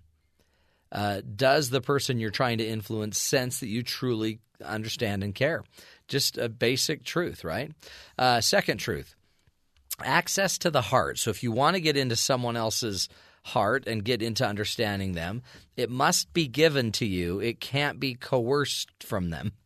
Um, people don't trust people that aren't straightforward or that are, you know, coercive or pushy or. Um, by the way, it doesn't mean you can't get information, but what you've done is you've made getting information the next time even harder. Human beings have agency. We are free agents. We have free will, which means that we have to know that we can exercise our closeness and our intimacy and closeness and connection with you on our terms. So it's always up to me to be able to decide that. You can try to take that closeness, you can try to demand it, you can try to manipulate for it, but the minute you do, you alter the relationship. So if you're trying to influence them, before you try to understand them, if you're trying to demand certain things from people, it, you still may get what you want, but they will also be building a wall between you and them. And it will make it harder and harder to get deeper, more impactful, more connected uh, relationship with that person. So um, your position is great. Your hierarchy, your status is wonderful. Whatever leverage you have, be careful using it if you're going to use it at the expense of the free will or the free agency of another person. The minute you are leveraging anything external to, to usurp my agency, you're violating a principle. And when you violate that principle, it doesn't mean you still won't win right now, but what it means is long term, you will lose the relationship. You'll lose my trust with you. Okay.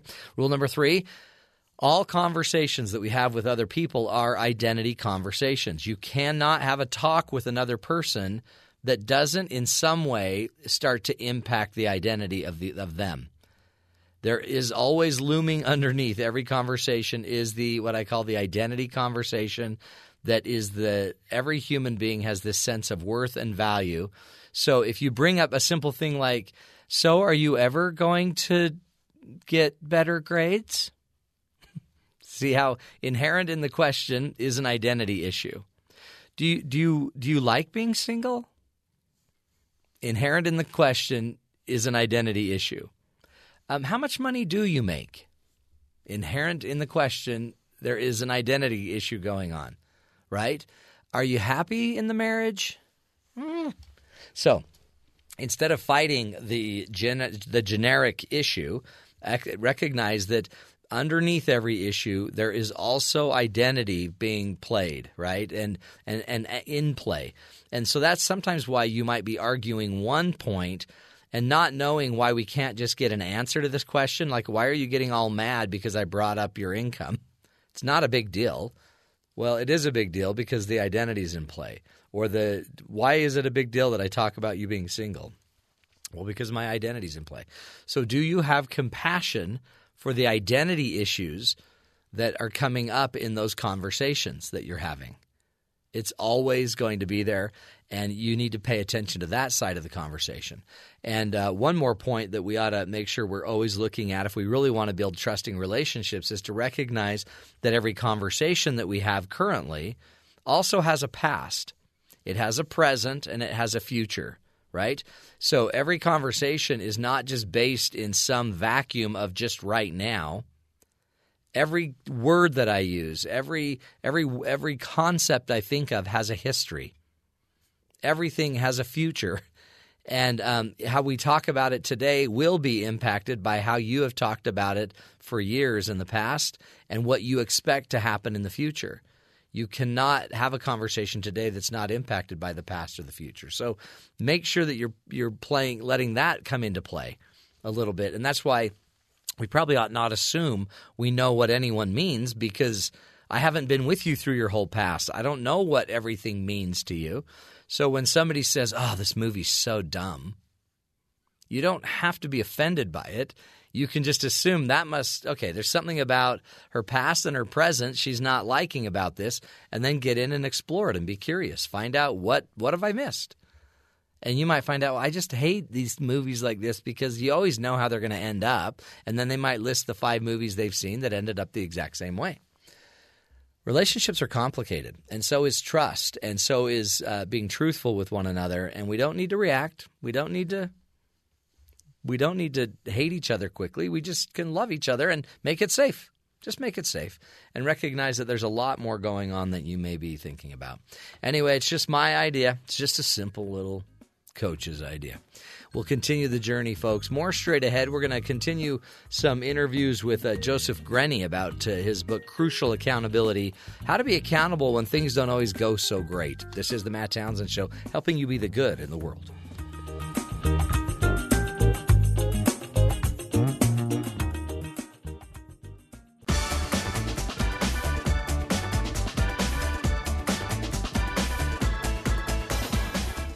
Welcome back, friends. You know, what are you supposed to do when people around us have missed deadlines, they've violated rules, they've broken promises, whether it's our friends, our coworkers, family members, wherever it is, at some point we need to have a conversation of accountability and how we can deal with these violated expectations. And so we thought, who could help us with this but Joseph Grenny? He's a New York Times bestselling author, a keynote speaker, and the author of the New York Times bestselling book, Crucial Accountability. We had him on the show a while back, and we wanted to ask him um, and actually revisit some of his wonderful points so that we could learn how to do this. Uh, in the interview, I asked him, What should we do before we have an accountability conversation? Well, so there's there there's uh, two sets of things. The first is things you better do before you ever open your mouth, and the and the the second is what we tend to crave. We just wish that there was a magic script or something, and so I can give some uh, suggestions from what we've seen that's very effective once you do open your mouth. So the, the the first piece really is make sure your own emotions are clear before you open your mouth. We often don't do that. So Yeah. when people let us down, it often triggers a whole ca- cascade of emotions inside of us. And if you don't deal with those, they will govern the outcome of the conversation. You just can't fake it. You, you aren't a good enough actor. So if you're feeling hurt or diminished or angry or scared, you need to pull aside. You need to process those emotions in a safe and effective way. And the book Crucial Accountability describes some really great strategies that people use for understanding, appreciating, and validating their own emotions. So Mm. that's a really Yeah. critical piece of first work. And often we don't do that. We No, it- no. right into trying to fix it. Yeah, we just kind of wing it, don't we? But you don't wing your emotions, or they'll wing you.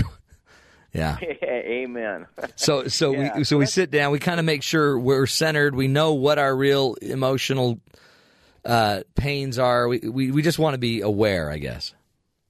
Exactly. Yeah, it's taking responsibility for your emotions. So if you feel hurt or violated or what have you, own it and take responsibility for it, but validate it and appreciate it. So that that's real important inner work that has to be done before you open your mouth, and hmm. that's often where we go awry. That's good. So once we got our emotions taken care of, then what? All right. So now now it's time to go public. Now the challenge is the other person is probably in an emotional fra- emotionally fragile place too. So we need to be aware of that. So there are three things you've got to do in those first 30 seconds. The first has nothing to do with the disappointment that you're wanting to address. So if if they've let you down, we often want to leap right into that as an issue. Yeah. You need to understand that human beings are hardwired to to scan the environment for threats. So, so just just a little bit of background on the brain science of this. When you enter a room, even if it's not sort of an emotionally uh, uh, challenging situation, when you enter a room with other people, you are consciously or unconsciously scanning that room for threats. You're uh, you're you're aware of: Am I dressed right? Am I appropriate or not? Are people going to judge me? And how am I going to feel? Where should I sit? Should I stand? Should I? You know, all of these sort of things are happening in our minds. We're looking for anything that could make us physically or emotionally at risk.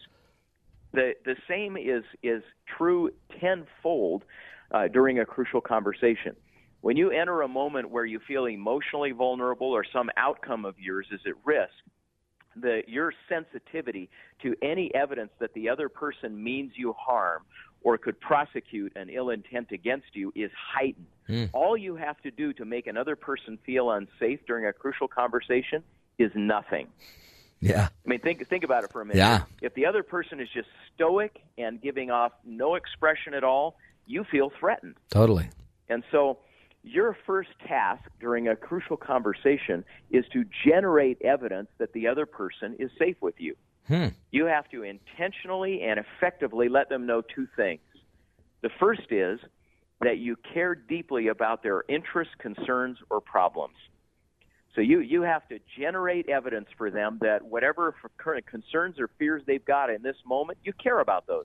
Now, this does not mean you're going to take responsibility for those. This does not mean you're going to cave in. This doesn't mean you're going to fix everything for them. All it means is that you care Yeah. and that you, you don't intend them harm. So that's the first thing that you've got to do. We call that creating a condition of mutual purpose. That's great. They need to know that you care about their interests and yours. The second is you have to generate a condition we call mutual respect.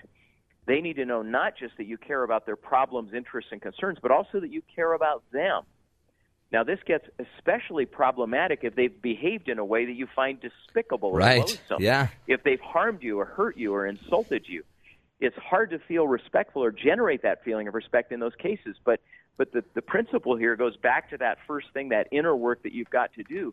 You've got to deal with your own provocation or judgments and uh, and triggers and get that out of the way so that you can see them as a person worthy of civility and respect Right. and then generate evidence that you see them that way Because that goes back to your describing, I know, values, right? That's your principles. I my general principles would say I should treat people with respect, even if they're Yeah. not, yeah it does you know, always the nicest people. I'm, I believe in respecting people. And I think those lofty principles get lost in the impulse of the moment. Yeah, So when- exactly. when, when something's triggering for us, it's easy to lose it. But I think you're right. That is a fundamental thing that we'd all agree on. So Yeah. that's our that's our first job. Then we've got to kind of convince them we are we really do care. Yeah, yeah, that's right.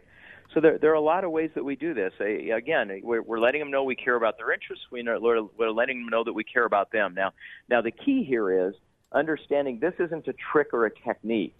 So a lot of people say, "Great, well, so what do I do? I smile and, and I let them know, hey, I mean you no harm, and then I move on, right? Right. No, That's what everyone's thinking, right? Yes. The the way you'll know you're done with step one is you'll see them exhale. Their shoulders will relax. They'll look like they're finally a little bit open uh, to the conversation. As soon as you see that body language that says, "Okay, I think they feel safe," then you're ready to proceed to step two. Until you see that, you're not ready. Yeah, until they All right, relax. So yeah, this isn't about just delivering a script. Right. Precisely. that's good. What? So what's step two? Once we can get there, we've got about two minutes. Okay, so ha- all right, so having created safety, the second op- the, the second uh, um, the second thing is what we have been waiting to do, and that is describing the problem.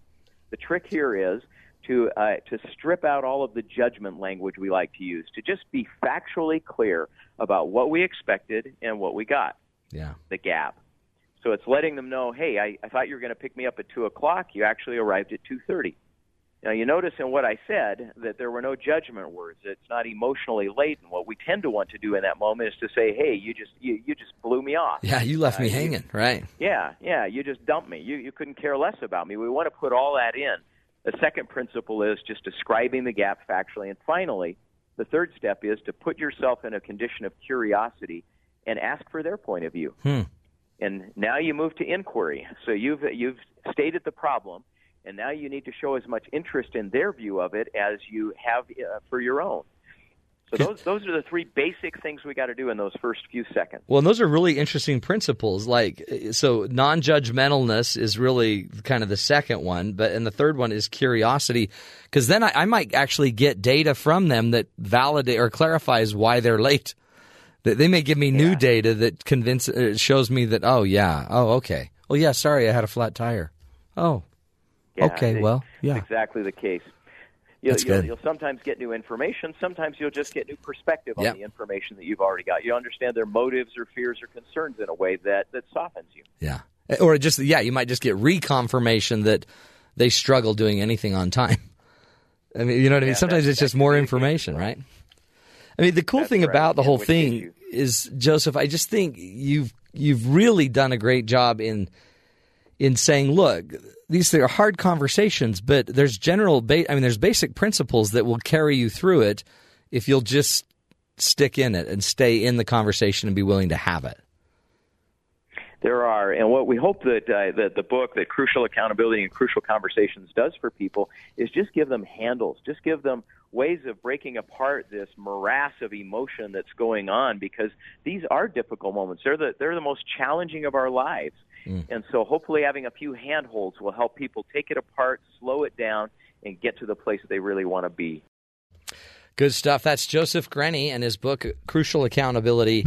Man, do we need uh, more and more of that in our lives? How to just relate and connect to one another. Uh, that's it for the show, by the way. We are done, and it's now time to turn it over to our good buddy, uh, Jeffrey Liam Simpson, and screen cleaning, where he's going to walk you through the healthiest, uh, happiest movies and media, and they'll do it in a fun way. How, how better to spend the next hour? than with Jeff Simpson. This is the Matt Townsend Show. We'll be back again Monday. Make it a great weekend.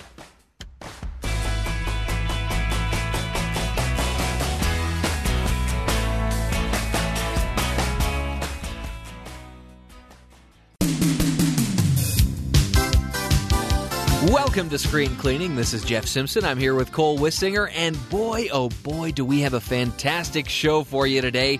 We're going to be interviewing one of the stars of a movie you should definitely see.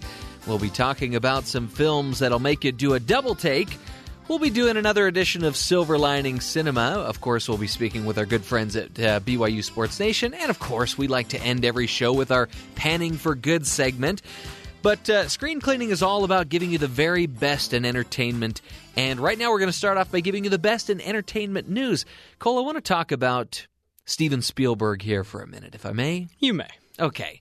You just saw Ready Player One, as did I. It just Mhm. came out. Good movie. Thoroughly enjoyable, right? Well, he's already got his next few projects lined up. He's going to be doing next uh, the fifth installment of Indiana Jones. Right. And following that, I believe the plan is to do a remake of the film West Side Story. I've heard that as film, well. Film or play, whichever mm-hmm. you want to choose there. Which is a remake itself of Romeo and Juliet, which is a right original Yeah. work. And I and before we get to his next film, I want to share with you a quote. This is from Steven Spielberg. What's he got to say? There will be a time, this is not a recent quote, but it's one that he made a few years ago. There will be a time when the superhero movie goes the way of the Western. He's convinced that this superhero craze right now is kind of the fad, and those will be rolled out sooner or later, just Right. like the Western, mm-hmm. right? Which is funny because they still make Westerns, but they don't pull in the same numbers that they used to. But they aren't the genre. There was a time True. in Hollywood when Yeah. westerns were what we understand superhero movies to be today. Right. You probably already know what I'm going to say. Well, I do, yes, but Steven Spielberg will be directing a superhero movie. Sort of. Um, there's an asterisk there because Blackhawk is not so much a superhero in the conventional cape and tights kind of way. It's more of a military drama story. Even within the realms of the comic books, Hey, they were written different. Are the men and women in the military are superheroes? They're real life superheroes. Right. But not in the conventional cape and tights kind of way. But listen to this: Steven Spielberg could be the savior of DC Comics or the DC Well. comic movies. He could save the whole franchise. Also, probably not going to happen. Come on. So DC does has no idea what they're doing with their universe. They are very scattershot. That's why people like Steven Spielberg are being called up and Scorsese and these DC is dramatically trying to go out there and try to find people um, that will make good movies for them because they haven't gotten that recently. And so by the time he's done with West Side Story and Indiana Jones 5, who knows if this Blackhawk thing will still be on the table? Who knows Hmm. if people are still seeing superhero movies? Well, maybe if he directs a DC movie, I'll finally like a DC movie, and maybe if Ooh. Martin Scorsese uh, directs a DC movie, then I'll finally like a Martin Scorsese film. Well, there you go. Six of one. Anyway, we just thought you'd enjoy that little piece of good news there for you. When we return, we're actually going to be speaking to an actress who is in a film that you're definitely going to want to check out. It's a film that you might have to look a little harder for, but hey, that's what we do every week here on Screen Cleaning. We shine a big old spotlight in all that is good in entertainment, and uh, we're going to do that when we return. This is Screen Cleaning.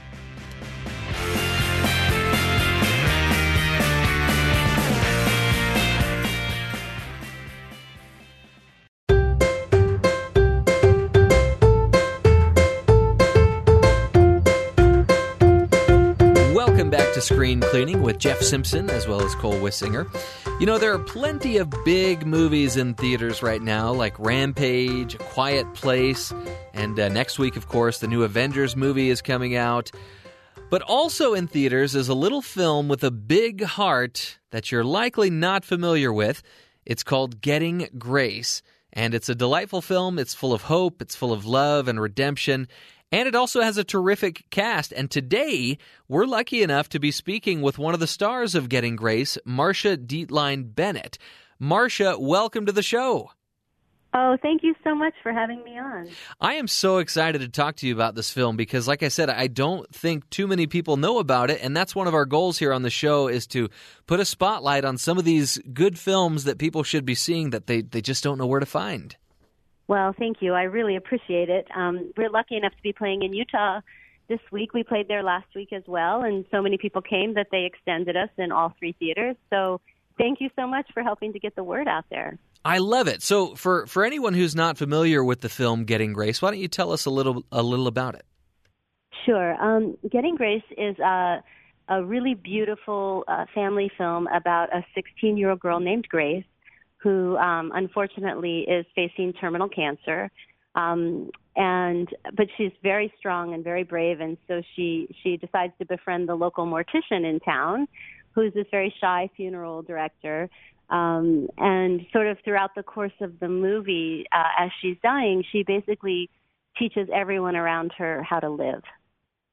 I love that. There's a little twist of irony there. And yeah. uh, I, I love that it's also directed by Daniel Roebuck, who a lot of people, again, might not know him by name, but he's got quite a recognizable face.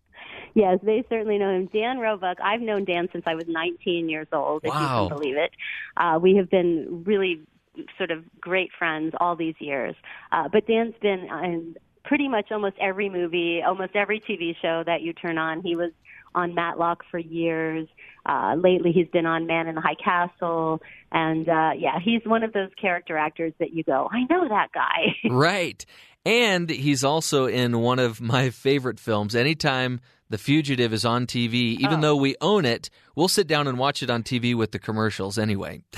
I know. It's an amazing film, and he's great in that film. It was very exciting. I think I visited him on the set one day, and it was really fun to be around. Uh, That's awesome. You know, Tommy Lee Jones and all those amazing actors. Yeah.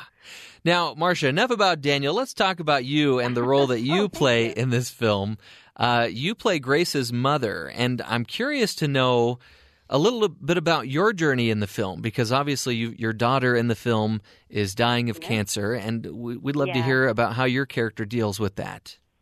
Well, um, yes. So uh, my character Venus is not really dealing with it very well. At the beginning of the film, uh, she's a single mom and uh, she has a serious drinking problem.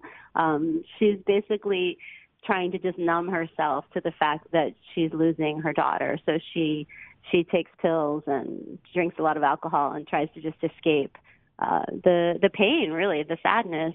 Um, but but eventually, you know, she realizes that she needs to be there for her daughter, and she makes some changes in her life with her daughter's help.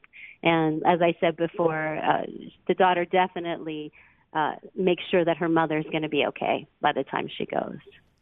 And I love that, you know, even though the focus seems to be on, on Grace because she is dying of cancer, but it, it, it focuses, the film focuses on those around uh, the victims of cancer and, and how they struggle with it as well and how their lives are upended by this as well.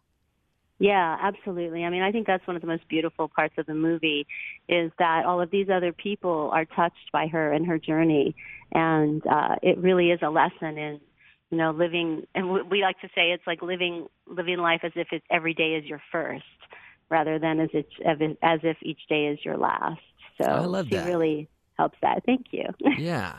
So obviously the the subject matter of the film is rather serious, but it's also got a great sense of humor and in some parts of the film and kind of the overall theme of the film, it kind of has a, a morbid sense of humor.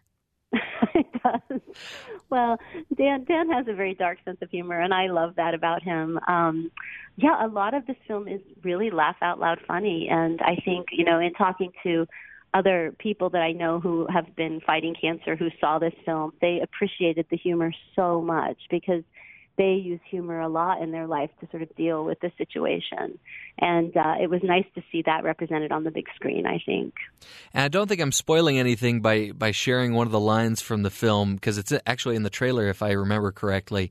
But uh, Grace is walking out to this car with. Uh, the funeral director, and she looks at the the hearse and says, "Ooh, can we take a ride in that? Or can I take a ride in that?" And he says, "Wait your turn." Right. That's just an example of some of the morbid humor in the film. Um, There's a lot of laugh out loud humor for sure. Yeah. Another another thing that I noticed from the film is that kind of going along with this morbid sense of humor is that some of the funeral arrangements that are made uh, for at least one of the characters uh, they're kind of unusual requests. And I, I got to thinking as you were making this film and as you saw this film, Did it did it get you thinking about what sort of funeral requests would I have when I you know when I'm getting ready to pass on? I think I think I've already told my kids. I'm like, I want to be cremated. I don't want to be in the ground. you know? um, yeah, and you know, I had just gone through. My mom had just passed away about three months before we made made this film, and uh, I had just gone through that, and she had sort of told us little things that she wanted over the years, and it was nice to sit there with my siblings and kind of go, okay, this is what mom wanted, and let's sing this song, and let's do this thing, and you know, it was. I think it's a good thing to prepare for that, right? Especially for the ones you're leaving behind. So oh, sure. What you what you wanted, I think. And Marsha, one of the things that I really appreciated about this film is that I don't consider, uh, I don't feel like I've experienced a lot of loss in my life. I, you know, I, I don't have any living grandparents left, but other than my grandparents, I don't know that I've experienced great loss. You know, especially not the loss of a daughter, and I have three kids myself. And so Right. it really it really got me thinking, how would I feel if I were in the situation and my daughter was sick? I would just be torn apart. And so I, I really Yeah. appreciate that this film got me thinking and feeling. Right. Right. No, it definitely. I think people leave this film and they just want to hug their loved ones. Absolutely. when I when we screened it in uh, Sandy on last Saturday, uh, there was uh, people came in that I didn't know who they were, and um, they saw the film, and the woman sitting there was actually with two friends of hers, and and those two friends were brother and sister, and their brother was is dying of cancer, and I never heard anyone laugh more in this film than that man who was watching this film. And then the woman said to me at the end of the movie, she said, "You know, this is a movie that will stay with me forever." She said, "This movie makes you think and makes you feel." And uh that's that's I think the greatest gift of the film. Like it's like there is grace everywhere if you just, you know, open up to it. Absolutely. If you're just joining us, we're speaking with Marsha Dietlein Bennett, who is one of the stars of the film Getting Grace, and we're talking about the film. And uh, Marsha, I, I was hoping we could talk a little bit about the cast. It's a great Sure. cast. Um, oh, thank you. Uh, you were fantastic in it, and we already talked about Daniel Roebuck, of course. I noticed Richard Pryor Jr. was in the film, and he looks just like Yes. his dad. He does. Does. Yeah, He's a and- great guy. He was so sweet to come in and do that. I was so excited too to see Dana Ashbrook from Twin Peaks. Yes. Now, Dana Ashbrook, this is a good story. Dana and I did our first film together 30 years ago.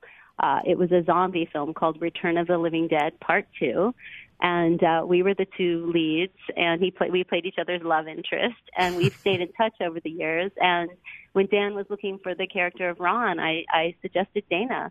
So it was so fun for us to reunite after so many years together. Marsha, you are so fantastic. You're creating jobs and, and doing favors for friends. You you're you sound like a terrific person. Oh, thank you very much. I appreciate that. So I'm curious to know what was your experience like working on the film. You you mentioned that you're already good friends with Daniel Roebuck and you've got a relationship with Dana Ashbrook as well. But how what was it like working on the film?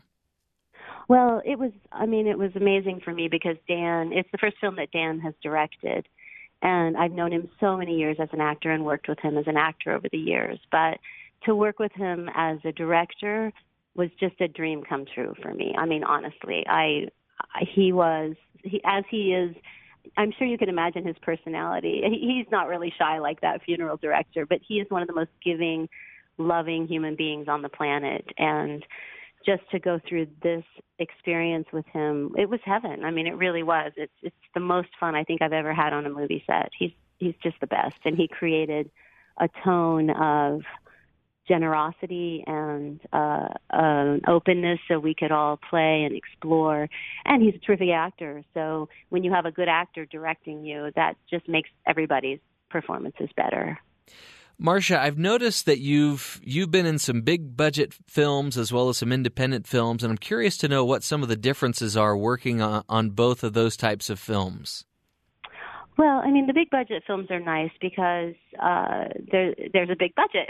Sure. and it's very comfortable, and you know, and um, but I, I and they're great, and you work with amazing. I've gotten to work with some amazing actors, uh, but even some of the bigger budget films I've done still would probably be considered more in the independent level. Like uh, I did a film called Little Children with Kate Winslet. who is a dream come true. She's the best. And uh, but that's still in the in the big scheme of things would probably be more considered like an independent film. Um, but true independent films, I've worked a lot with Ed Burns, who's kind of like the godfather of independent movies. Yeah. Right? I mean, he's amazing. I love him, and uh, and those films, I, I find I like the smaller films because I find that you really become a family.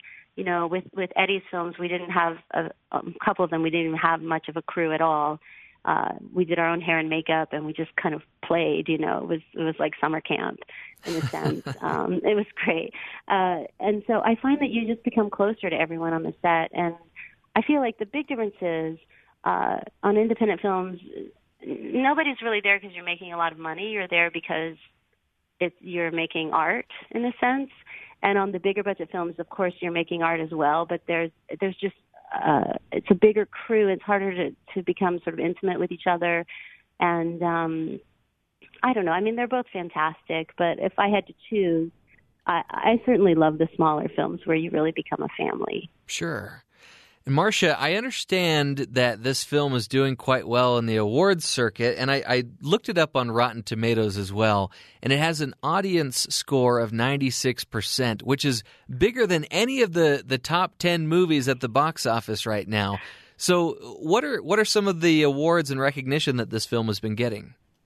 Well, we uh, were in two film festivals before we were picked up for distribution, and at the Northeast Film Festival, we won uh, Best Picture, Best Director, Best Actress for Maddie Dundon, who played Grace. And, she's fantastic uh, won, in the movie, by oh, the way. She is. She's amazing. Well, let's sticky that. We should come back to her because I think she's really special. Um, and then we won the Audience Choice Award for that festival. And then the other festival we went to, they didn't give out acting awards and stuff, but we won Best of the Best. Like we won the the best award at the festival, um, and that was up in the Adirondacks. So yeah, it was it's great. It was really a fun feeling to be there and know that people are loving your movie. Yeah, and you mentioned Madelyn Dundon, and she's a name that people probably aren't familiar with as well, but she probably will be, right? She was just Uh, fantastic in this movie. She blows my mind. You know, Dan and I joke. You know, his first film was Cave Girl, and mine was Return of the Living Dead Part Two. And Maddie, Maddie gets getting great. Yeah. um, Dan Dan found her. You know, all of the kids in the film, all it was all of them. It was their first film, and uh, he found them all locally in the Lehigh Valley where we shot, which is where Dan Roebuck grew up in Bethlehem, Pennsylvania, and. Maddie Dundon went to high school where Dan went to high school. In fact, Dan actually directed her father in a play Oh, when they were wow. in school. And when she heard the movie was coming around, she went to her dad and said, "Hey, can you hook me up? You know, can you get me a a meeting with Daniel?" And uh he found her and I remember him calling me and he said, "I think I found our Grace." And I was so excited. Um and she is she's magnificent, I think. What a special kid that that Maddie Dundon is. Well, Marsha, just in closing here, uh, just so that we can get this movie more exposure and, and tell people how to find it, where where can we go to to check this movie out? There in the Salt Lake Valley. Uh, well, one in Salt Lake at the um, the Gateway, the Megaplex theaters at the Gateway, and it's also playing in Sandy at Jordan Commons at the Megaplex theaters there, and it's down playing in Centerville as well. And then on the East Coast now, it's still in a couple of theaters in Bethlehem, Pennsylvania. It's at the Roxy and it's at the oh, I forget the other one, but um, it's right there. You can go to our website, gettinggracethemovie.com, and l- click on find locations and it'll show you where it's still playing. Well, her name is Marsha Dietlein Bennett, and she's been talking to us about the film that she's in, Getting Grace. Go check it out. Go check up the website, and uh, you won't regret it. It's a heartwarming film. You're definitely going to want to see it. Thank you so much, Marsha. Coming up next on Screen Cleaning, have you ever popped in a movie you've been waiting to see for months only to discover it's a different film with a slightly different theme or title? Well, when we return, we're going to be speaking with Rod Gustafson from Parent Previews about film Doppelgangers.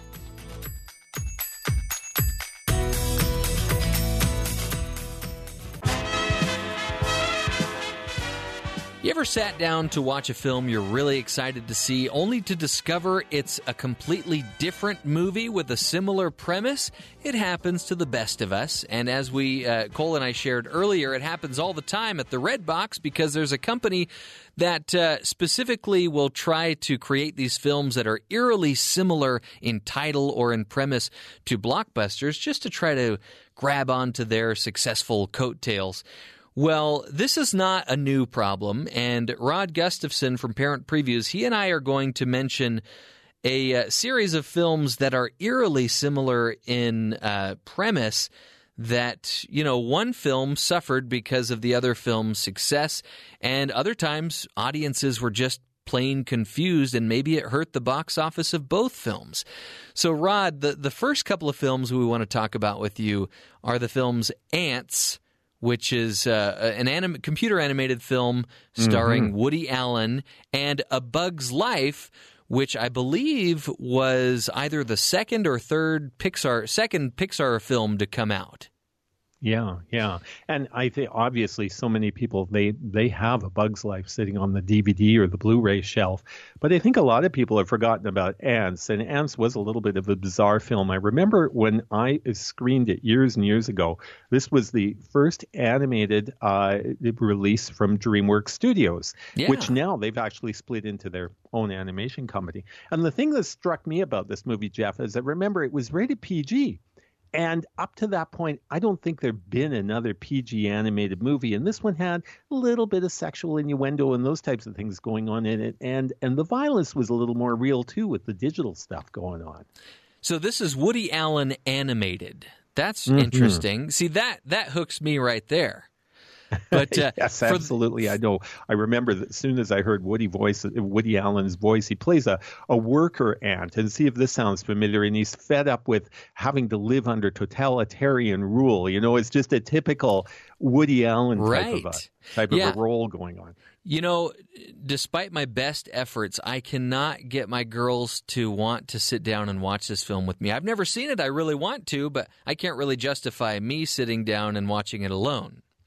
So, I yeah, it, you know, for me, I remember, y- you know, it was. I'd be curious to watch it again now that uh, now that I've seen, you know, the animation world has embraced a lot more serious topics over the years. But yeah, compared to A Bug's Life, A Bug's Yeah. Life's still a lot more fun. Unfortunately, though, A Bug's Life seems to be a Pixar movie that people tend to forget or leave out on Mhm. their lists of best Pixar films. You sometimes you just forget it's there. But they both came out in 1998. And uh, it, wow, yeah, similar kind of premise though it sounds. So in 2003 and 2004, we've got Finding Nemo, which is about this clownfish who's on this search to find his uh, his lost son, and A Shark's Tale, which I did not see, but again. Similar kind of characters and very close uh, as far as the timeline is concerned. What can you tell me about A Shark's Tale? Well, A Shark's Tale, and I hope I'm remembering the right movie here because this years ago I saw it, but there were some things in here I did like. Uh, Will Smith does one of the voices. And it- I think, again, it was rated PG, and it certainly, you know, doesn't go as young. It's not appropriate for as young an audience as Finding Nemo is, but it's it's great because some of these sharks um, are dealing with having to. It's kind of like an addictions counseling group where there this one shark is going through, you know, not eating fish. Fish are our friends. I remember my Yeah. kids used to quote this line over and over. You know, there are some funny little things in this movie that made it a worthwhile film, even though it's very much a forgotten movie. So it's the same thing as as Finding Nemo with the shark saying fish are our friends. Yeah, it's Wow. I know. See, and I, I I remember I'm wondering if I'm getting that line mixed up. Because see, here I go. This is where the two movies kind of meld together in my mind. You're right. That line's from Finding Nemo. Yeah. Thank you, Jeff. Uh, but I remember this film though. It had this. So there's a there's this boss who's played by Martin Scorsese, and he's like a mafia guy. And then he's got a couple of other a couple of other thugs that work with him. It actually sounds quite horrible, but I do remember there being some fun things about this, and I wish I had the time to go back and watch it again. But it was one of those films we gave it a B at the time. I'm reading I'm reading our review here in front of me, and uh, I do remember coming out and thinking, "Hey, that was pretty cool." Yeah. Well, you're putting a big smile on Cole's face because he likes anything that Will Smith does, and uh, yeah. Yeah. Well, and again, and hearing guys like Scorsese and Robert De Niro in an animated film that you can even think about showing your nine year old is quite amazing. Yes. You're making Cole's day right now. I'm just telling you, he's he's ecstatic over here. So another couple of films that came out about the same time, very similar in premise. Madagascar, which believe it or not, I have never seen, but I have seen the Penguins of Madagascar, and Oh. the film The Wild. So two films with very similar premises, where they're they're uh, it's these animals in a zoo that are trying to escape. I've never seen Madagascar, but I've seen about ten minutes of The Wild before turning it off. that was probably a wise choice. You know, we gave both of these movies reasonably good grades. Um, I think both of them fell into like the B range. Uh, Madagascar, I, I after my kids sang that little "I like to move it, move it" song 200 times around Oh, our house, goodness. I'd had it with that movie. and The Wild was just very forgettable. Madagascar was at least memorable, even if it was memorable for all the wrong, wrong reasons. But I'm surprised The Wild, everything gets made into a sequel these days, and it never did. It just kind of got lost. And uh, a very similar story about a lion that escapes from the zoo because he feels like thing the world will be better on the outside. So yeah, two movies that are very easy to put together in your mind. The Wild did get a G rating, so you know it's very Yeah. suitable, probably even for younger children. And interesting, The Wild did not do nearly as well as Madagascar, obviously, because No. they have all these other Madagascar films. But The Wild was from Disney, and it was Mhm. kind of a flop. It really was. This is when Disney was really struggling, uh, trying to uh, uh, trying to play, for lack of a better word, with doing 3D animation and that type of thing. And uh, a lot of the stuff. There were a few movies that came out during this period. Uh, I don't know if you remember Home on the Range. I, I think that was the last 2D flat animated movie they did. And uh, yeah, they made some forgettable stuff during this period. This is when Pixar was the shining star. And now it seems like Disney is doing better than Pixar. Well, you know, part of it is the the melding of the two companies together, and yeah, we're starting to see that that shift, and maybe it's just a balance between the two that's happening. But yeah, Okay, so we've got a couple of other films here. This is kind of the the one that has been the biggest offender, I think. And I think it's the one that has suffered the most financially because you have these two films about magicians. And, you know, aside from the Now You See Me films that we've seen in recent years, 2006 saw two films about magicians, The Prestige and The Illusionist, and this is the one that I think had people scratching their heads the most, not knowing which film they were going to see. absolutely. And to this day, I still um, have to really try and separate the two of them in my mind, and which one had the Nikola Tesla character. That was The Prestige. That was the prestige, right? Mhm. Yes, okay. And uh, yeah, it really, to me, it's really difficult keeping these two apart. I remember both of them being fairly engaging. Interestingly, we gave both of them a C plus grade, so neither of them quite recommended for family viewing, mainly due to, to violence that was in the films. But uh, and then to toss in and make the confusion even more so, there was another illusionist that released in 2010, a little French animation, Right. which we did really like. And it, we gave that one a B grade. So And that one know, was nominated for Best Animated Film at the Academy Awards, too. Yes, it was. It was nominated, and uh, so yeah, it's it, it's interesting how as the years go by, the movies just seem to meld together more. But yeah, I think I per- personally I preferred the Prestige a little more than the Illusionist. Me too. Me too. And I really enjoyed the Michael Caine character in the Prestige, and uh, so and David Bowie, by the way, playing Nikola Yeah. Tesla uh, in that movie too, which is interesting, and Andy Serkis in it as well. There's some Yeah. great names in that one. And he didn't have the little CGI dots all over his face when he was in his scenes either. Yes, Andy Serkis is the real actor who he really is. Yeah. And uh, yeah, what an amazing guy he is. You know, he owns his own stop motion company. It, it, it's just a, an amazing, oh. or not stop motion. What do they call it? I can't remember, Jeff, the Yeah. technical term. But he's motion, actually motion he actually capture. Yeah, motion Yes. capture.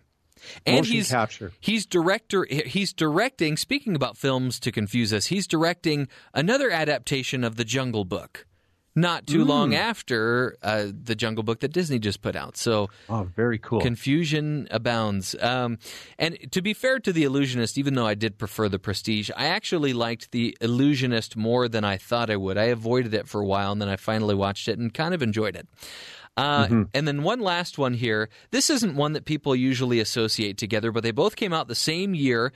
And I actually prefer the film that did not go on to spawn a bunch of sequels. Me too. So we're we're talking about Despicable Me and Megamind. They both have characters in them called well, in in one it's Minions, in the other it's called Minion singular, and they're both villains that are kind of trying to reform a little bit against their you know against their wishes even in some cases but despicable me and megamind and it sounds like you and i both preferred megamind to despicable me Megamind was much, much better than I ever expected to, to be. It's one of those movies I remember going to the theater and thinking I can get through this and coming out thinking, wow, who wrote that? It was really impressive. Yeah, and Will Ferrell is always entertaining. As and you know, who would have thunk that you would you would see Brad Pitt Brad in an animated film? So that's again great casting right there. My problem with Despicable Me is the more of these films they come out with, the less I like the original. It's kind Yes. of like what happened when I read The Da Vinci Code and enjoyed it, and then I saw the film and it made me like the book less. It's weird how Mhm. it does that. But uh, yeah, this last Despicable Me film, I kind of suffered through and I, I fell asleep. But I think the worst of that franchise is by far Minions, which Yes. I I refuse to sit and watch that with my kids on Netflix. I won't do it. abs- absolutely. It was very painful. Hey, can I squeeze in my my least favorite twin movies? Sure. Remember when the Y2K thing was going on at the end of the 90s and we got Deep Impact and Armageddon within Yes. weeks of each other? Yes. Probably two of the worst high budget movies ever made that mimic each other. Oh, bad. Yeah, but you know, Armageddon was kind of uh, fun bad. Where Mhm. and Deep Rising or not not Deep Rising that's another film. Deep Impact that came out at a t- it must have come out at a good time because I was a lot younger and I think I enjoyed it more than Armageddon. But I'm sure if I were to go back and watch it again, I haven't seen it since it came out. I'm sure I would be right there with you. Yeah, all I know is this scene with uh, what's his name um, playing with animal crackers on Liv Tyler's stomach while the world's going down in 25 minutes just got me. I thought, okay, that's it. I'm out. Yep. Well, Rod, we appreciate you here on Screen Cleaning, and uh, hopefully, we've done a good job of confusing everyone out there by giving you these films that are so similar in either title or premise that uh, you're not going to be able to set them straight ever again. But uh, some of them are better than others, and it's worth checking them out.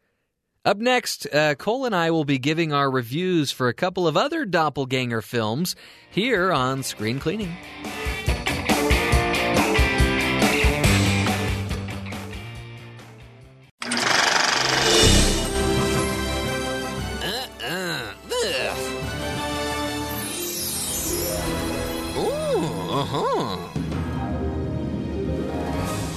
That is our Silver Lining Cinema Stinger. We're going to be doing that here in just a minute. But uh, first, I want to tell you about a production company. Sometimes success can come from riding the coattails of others. I'm sure we've all kind of experienced that a little bit in our lives. That certainly seems to be the case for The Asylum, an independent film company and distributor that produces low budget, direct to video films, most of which you'll probably see at the Redbox when you go to rent a movie. Many of the company's films capitalize on productions by major studios often using film titles and scripts very similar to current blockbusters in order to lure customers. And uh, these titles have been dubbed mockbusters. So they've actually gotten into trouble over the years. They've been around for a little while. Gee, I wonder why. Yeah, I know that uh, they came out with a Hobbit film that they got in trouble for, and they have a lot of other films that are very similar Well, yeah, to do we want to go through some of these just to see if they remind you of any particular film? Snakes on a Train, I know, is one of them. Abraham Lincoln versus Zombies. Okay. The Fast and the Fierce. I don't. I don't know what that's trying to um, get imagination going Hmm. for. Atlantic Rim sounds Instead of just vaguely Rim? familiar to Okay. something. Yeah. Anyway, so Cole and I thought it would be interesting to each watch one of these films. He watched a different one than I did, and to give a positive review of them. Because, you know, some people might look at these films and say, oh, they're so bad that they have to go direct to video, they have to rip off other films, and there's zero budget on these things. But come on, there's got to be some good to be found in these films. Well, I am going to review the film Cargo, which uh, you know might some somebody might look at this and think, "Oh, that's just a ripoff of Cars 3." Come on, it did come out this year, as did Cars 3. Cargo tells the story of Danny, a teenaged car who's struggling to deal with the mounting peer pressure at school, as well as pressure from his dad at home. His dad wants him to follow in his footsteps and become a mechanic. And Danny's rebelliousness leads to his father being shipped off to Clunker Island, which is a place where old beat up cars get sent to uh, to be repurposed as junk metal, and so Danny has to rescue his father from Clunker Island. Let's talk about the voice cast in this film first. You've got Ed Asner, who did a Pixar movie. He was also, you know, on the Mary Tyler Moore show. Everybody knows Ed Asner. Everybody loves Ed Asner. He plays the father. There's Melissa Joan Hart of Clarissa Explains It All fame, as well as Sabrina the Teenage Witch fame, as well as a handful of other ABC family shows she's done with Joey Lawrence. Uh, they've been a pretty good pair. It's like Judy Garland and, and Mickey Rooney, as well as Haley Joel Osment, the Oscar nominated actor of The Sixth Sense, who plays Danny, the rebellious. The, he kind of has a hard time. He doesn't know who he wants to be. Here's another plus it's a musical. Now, this is something I Can't felt go wrong with a musical. Yeah, I felt this was really missing from any of the Cars films. Was come on, where's the music? I want to see these cars singing and dancing. You know, uh, it's not enough for me to just see them acting like humans. Uh, there are songs like um, there's a there's a rap song, there's a cargo theme song, there's a song that Danny sings called "I'm Just a Teenage Car." So yeah, that would have been nice in the Cars movies. Well, we've got them here in Cargo. It's jam packed, and I mean jam packed from front bumper to back bumper with car puns. One of the characters' name. Look, listen to these names: Vincent Diesel, Greta Carbo, Sean Carnery, Don Carleone, La Carsa Nostra, Art Carbuncle, Cabagale, and Carlotta.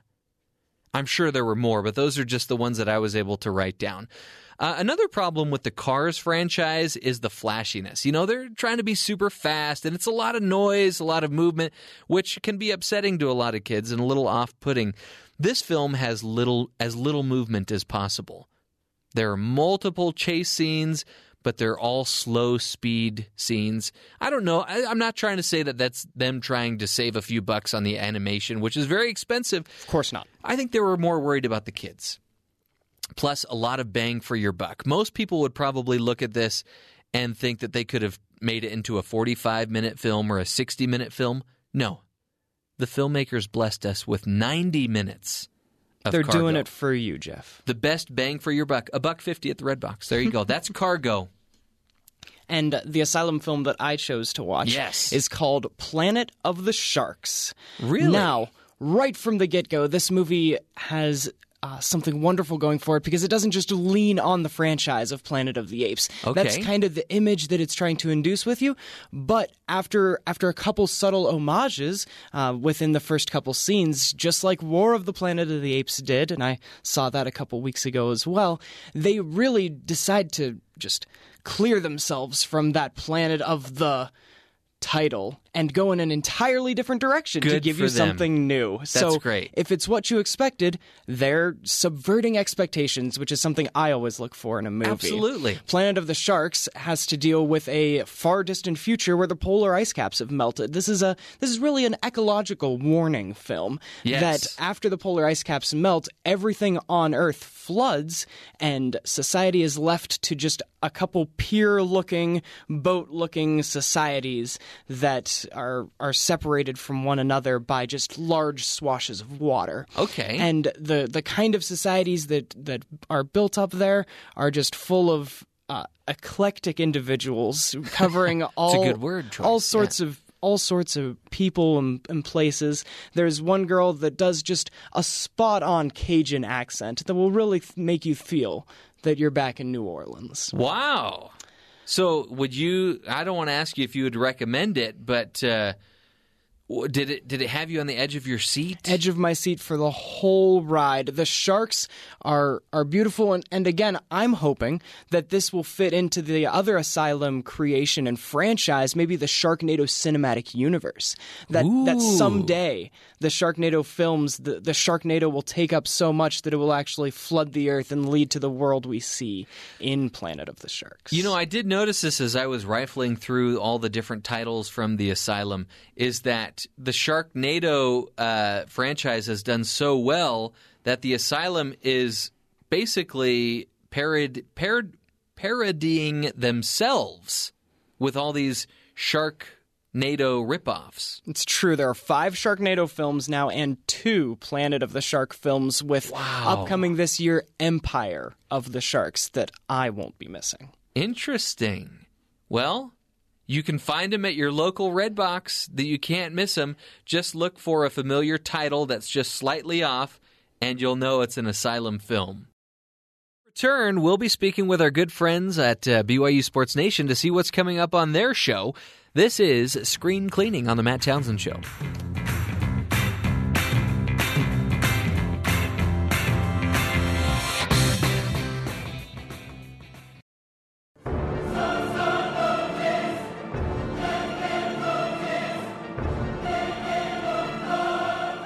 This is the sound of the two of our most epic guests here on Screen Cleaning today. I'm speaking, of course, of Jarom Jordan and Brian Logan of BYU Sports Nation fame. And uh, they're here to tell us uh, more about what's coming up on their program today here in just about 10 minutes. Jarom and Brian, how are you? What is good, Jeffrey? We are good. We're doing well. yep, I'm Gucci. Okay. Wait, I, I like the epic music because uh, tomorrow BYU men's volleyball is playing for a championship at home. Ooh, what time? The the uh, nine Eastern, seven local on BYU TV against think- against UCLA. I think I want to wake up to that music now. Like I want that. It's to be epic, my right? It's hard not to get a little Yeah, juice like, in the veins. How could you not wake up to that music on your alarm clock? Got to wake up. You're like, I need to brush my teeth Right. with intensity. exactly. That brings up an interesting question. Is what is the type of song that you guys like to wake up to? Do you like something harder like that that jolts you awake or do you like something a little more soothing? Ooh. Um, in my younger, uh, less mature days, definitely uh, something more harder just to wake up.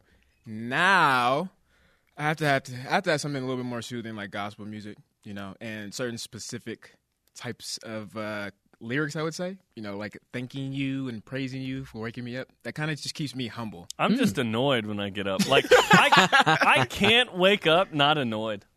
I'm always like, oh, why am I awake? The other day, I took a brief nap after I got home from work, and my kid came up to me with her stuffed animal little elephant and threw it right in my face. Ooh. He's like, "Daddy!" Boom! I was like, "Why?" Hi, Venna. Yeah. That's- you got to you got to pick it up and throw it back at her, man. I It's okay. It's okay. You're da- you're her dad. You I do need, that. yeah, I need a boy. And then I can No, having a Don't boy at this her. You let her. This is what I do with my with my sons. I'm like, dude, did that? Did you like that when you when I did it? No, then don't do it to me because I don't like it either. And then it's it's done forever. You know, it's funny you mentioned having a boy because we've got a 10 and a half month old boy. And I know last week on the program we talked about the film A Quiet Place. I don't know if you've seen it yet. I saw it last week after we chatted about it. Yes. I don't know what so that is. that is basically a documentary about my family About trying silence. trying not to wake up my 10 and a half month old tiptoeing A little around less intense, but yes. yeah we've done everything short of painting uh, parts of the floor to know where we're allowed to step but like he is the world's lightest sleeper it's crazy Oh, really? Oh, that's tough. yeah Oh, you know what you got to do? No wonder you've been putting in 50 hours a week. This is what you gotta This is what you got to do. You gotta. You have to get him used to the to the noise. Really Yes, I, I swear to you. I swear to you. With, See- with with my with my two year old when he was first born, we got him used to the noise. So we literally, we would, I mean, we'd have parties and not bad parties, but we'd have a lot of people over and things like that. And he was so used to it that it didn't matter. Now, you know, we could use like a white noise uh, maker. We we do what I do when I'm leaving the house is I turn on our smart thermostat, just the fan, so that it makes some type of noise, so that I can make a clean getaway. Yeah. Mm, yep. nice. Mm-hmm. Yep. Stealth mode. Yep. that's, that's that's smart. So, other than tips on how not to wake your kids up, what else is coming up on BYU Sports Nation here in about six and a half minutes? We're a week away from the NFL draft day two, which is where Fred Warner could be drafted. How high will he be drafted? We'll talk to one uh, expert and we'll discuss what team we want to draft Fred Warner. Hmm. Okay. Any playoff team is good for me. Any All team right. that will be on the playoff? Yeah. Any playoff. Plus, the best sibling combo in BYU sports history. We're going to talk to a guy that might be a part of the best one ever. Brenden Sander men's volleyball, as mentioned, swept USC last night. They play UCLA Saturday night, 9 Eastern on BYU TV for the conference championship in Provo. Oh, I thought His older brother, talk- Ta- Taylor, was National Player of the Year, and he's an Olympian. I thought you were going to talk about Steve Young and Bob Young. And Brigham Young. And Mike. Did Brigham play? The Youngs, the Kaufusis, the Warners, the Reynolds, the Coopers in baseball, the Roberts in ba- There's a lot. Wow. I There's didn't a know there were that many.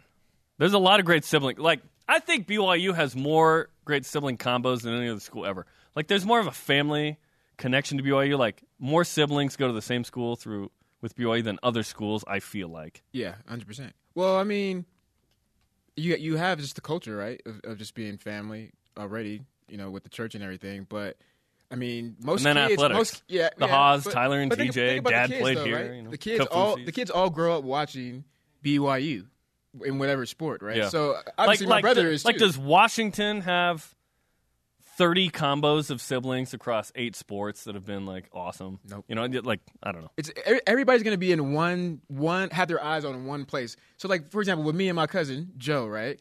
I'm gonna I, I liked USC growing up, and he I think liked Oregon growing up, right? Still in the same household, but different times and different situations. Your eyes or interests are going to be different. It's not like that way with BYU though, right? Everybody's going to watch the church no matter what.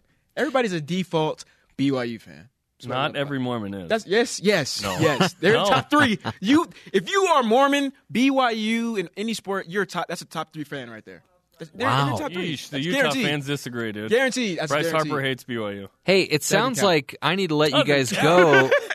I need to let you go so that before your save this for show, show, yeah, you've Jeff. got, Pregame, you've got time to duke this out a little. Pre-game. So- uh, Jam doesn't want none of this.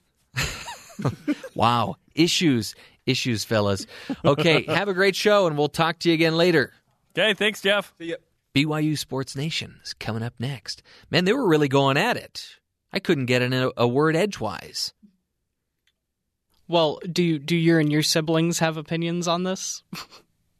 No, not really. There you go. Yeah. It's all right. Let the professionals handle it, Jeff. Anyway, as you know, we like to end each show with our panning for good segment. There's good in them there hills.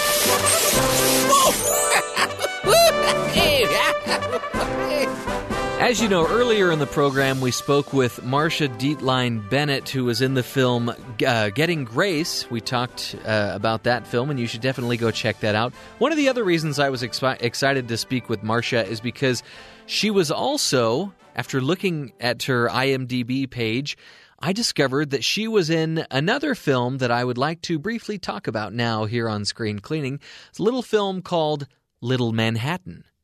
If you don't know anything about Little Manhattan, it's starring, uh, it's got Josh Hutcherson from all of the Hunger Games movies. It also has Bradley Cooper from Cole, some of your favorite horror films, and from West Wing. I guess we should mention that. Right. As well as Cynthia Nixon from a show we won't talk about. But uh, Little Manhattan is a tale of first love. And it is just such a sweet, clever, cute movie. And uh, also, if if you're a fan of movies of reconciliation where you know there are parents that are separated or divorced and you want to see them reconcile, this is a film to go see. It's PG, it's got some great themes in it, and really, who doesn't love a good, cute love story with 10 year olds in it? that could be a whole other topic because it seems like a lot of movies we're getting today either deal with like really young love or really old love, where you have like Michael Douglas and Diane Keaton falling in love, or there's another one coming out with uh, Craig T. Nelson from Coach, and Diane Keaton is in that one too, I think, as well as uh, Mary Steenburgen. Anyway, just go home and, and kiss the ones that you love and reckon or uh, well if you need reconciliation do that. But just reminisce about the days of old when you first fell in love. First love that's what it's all about folks here on screen cleaning. We'll be back next week to give you the best in entertainment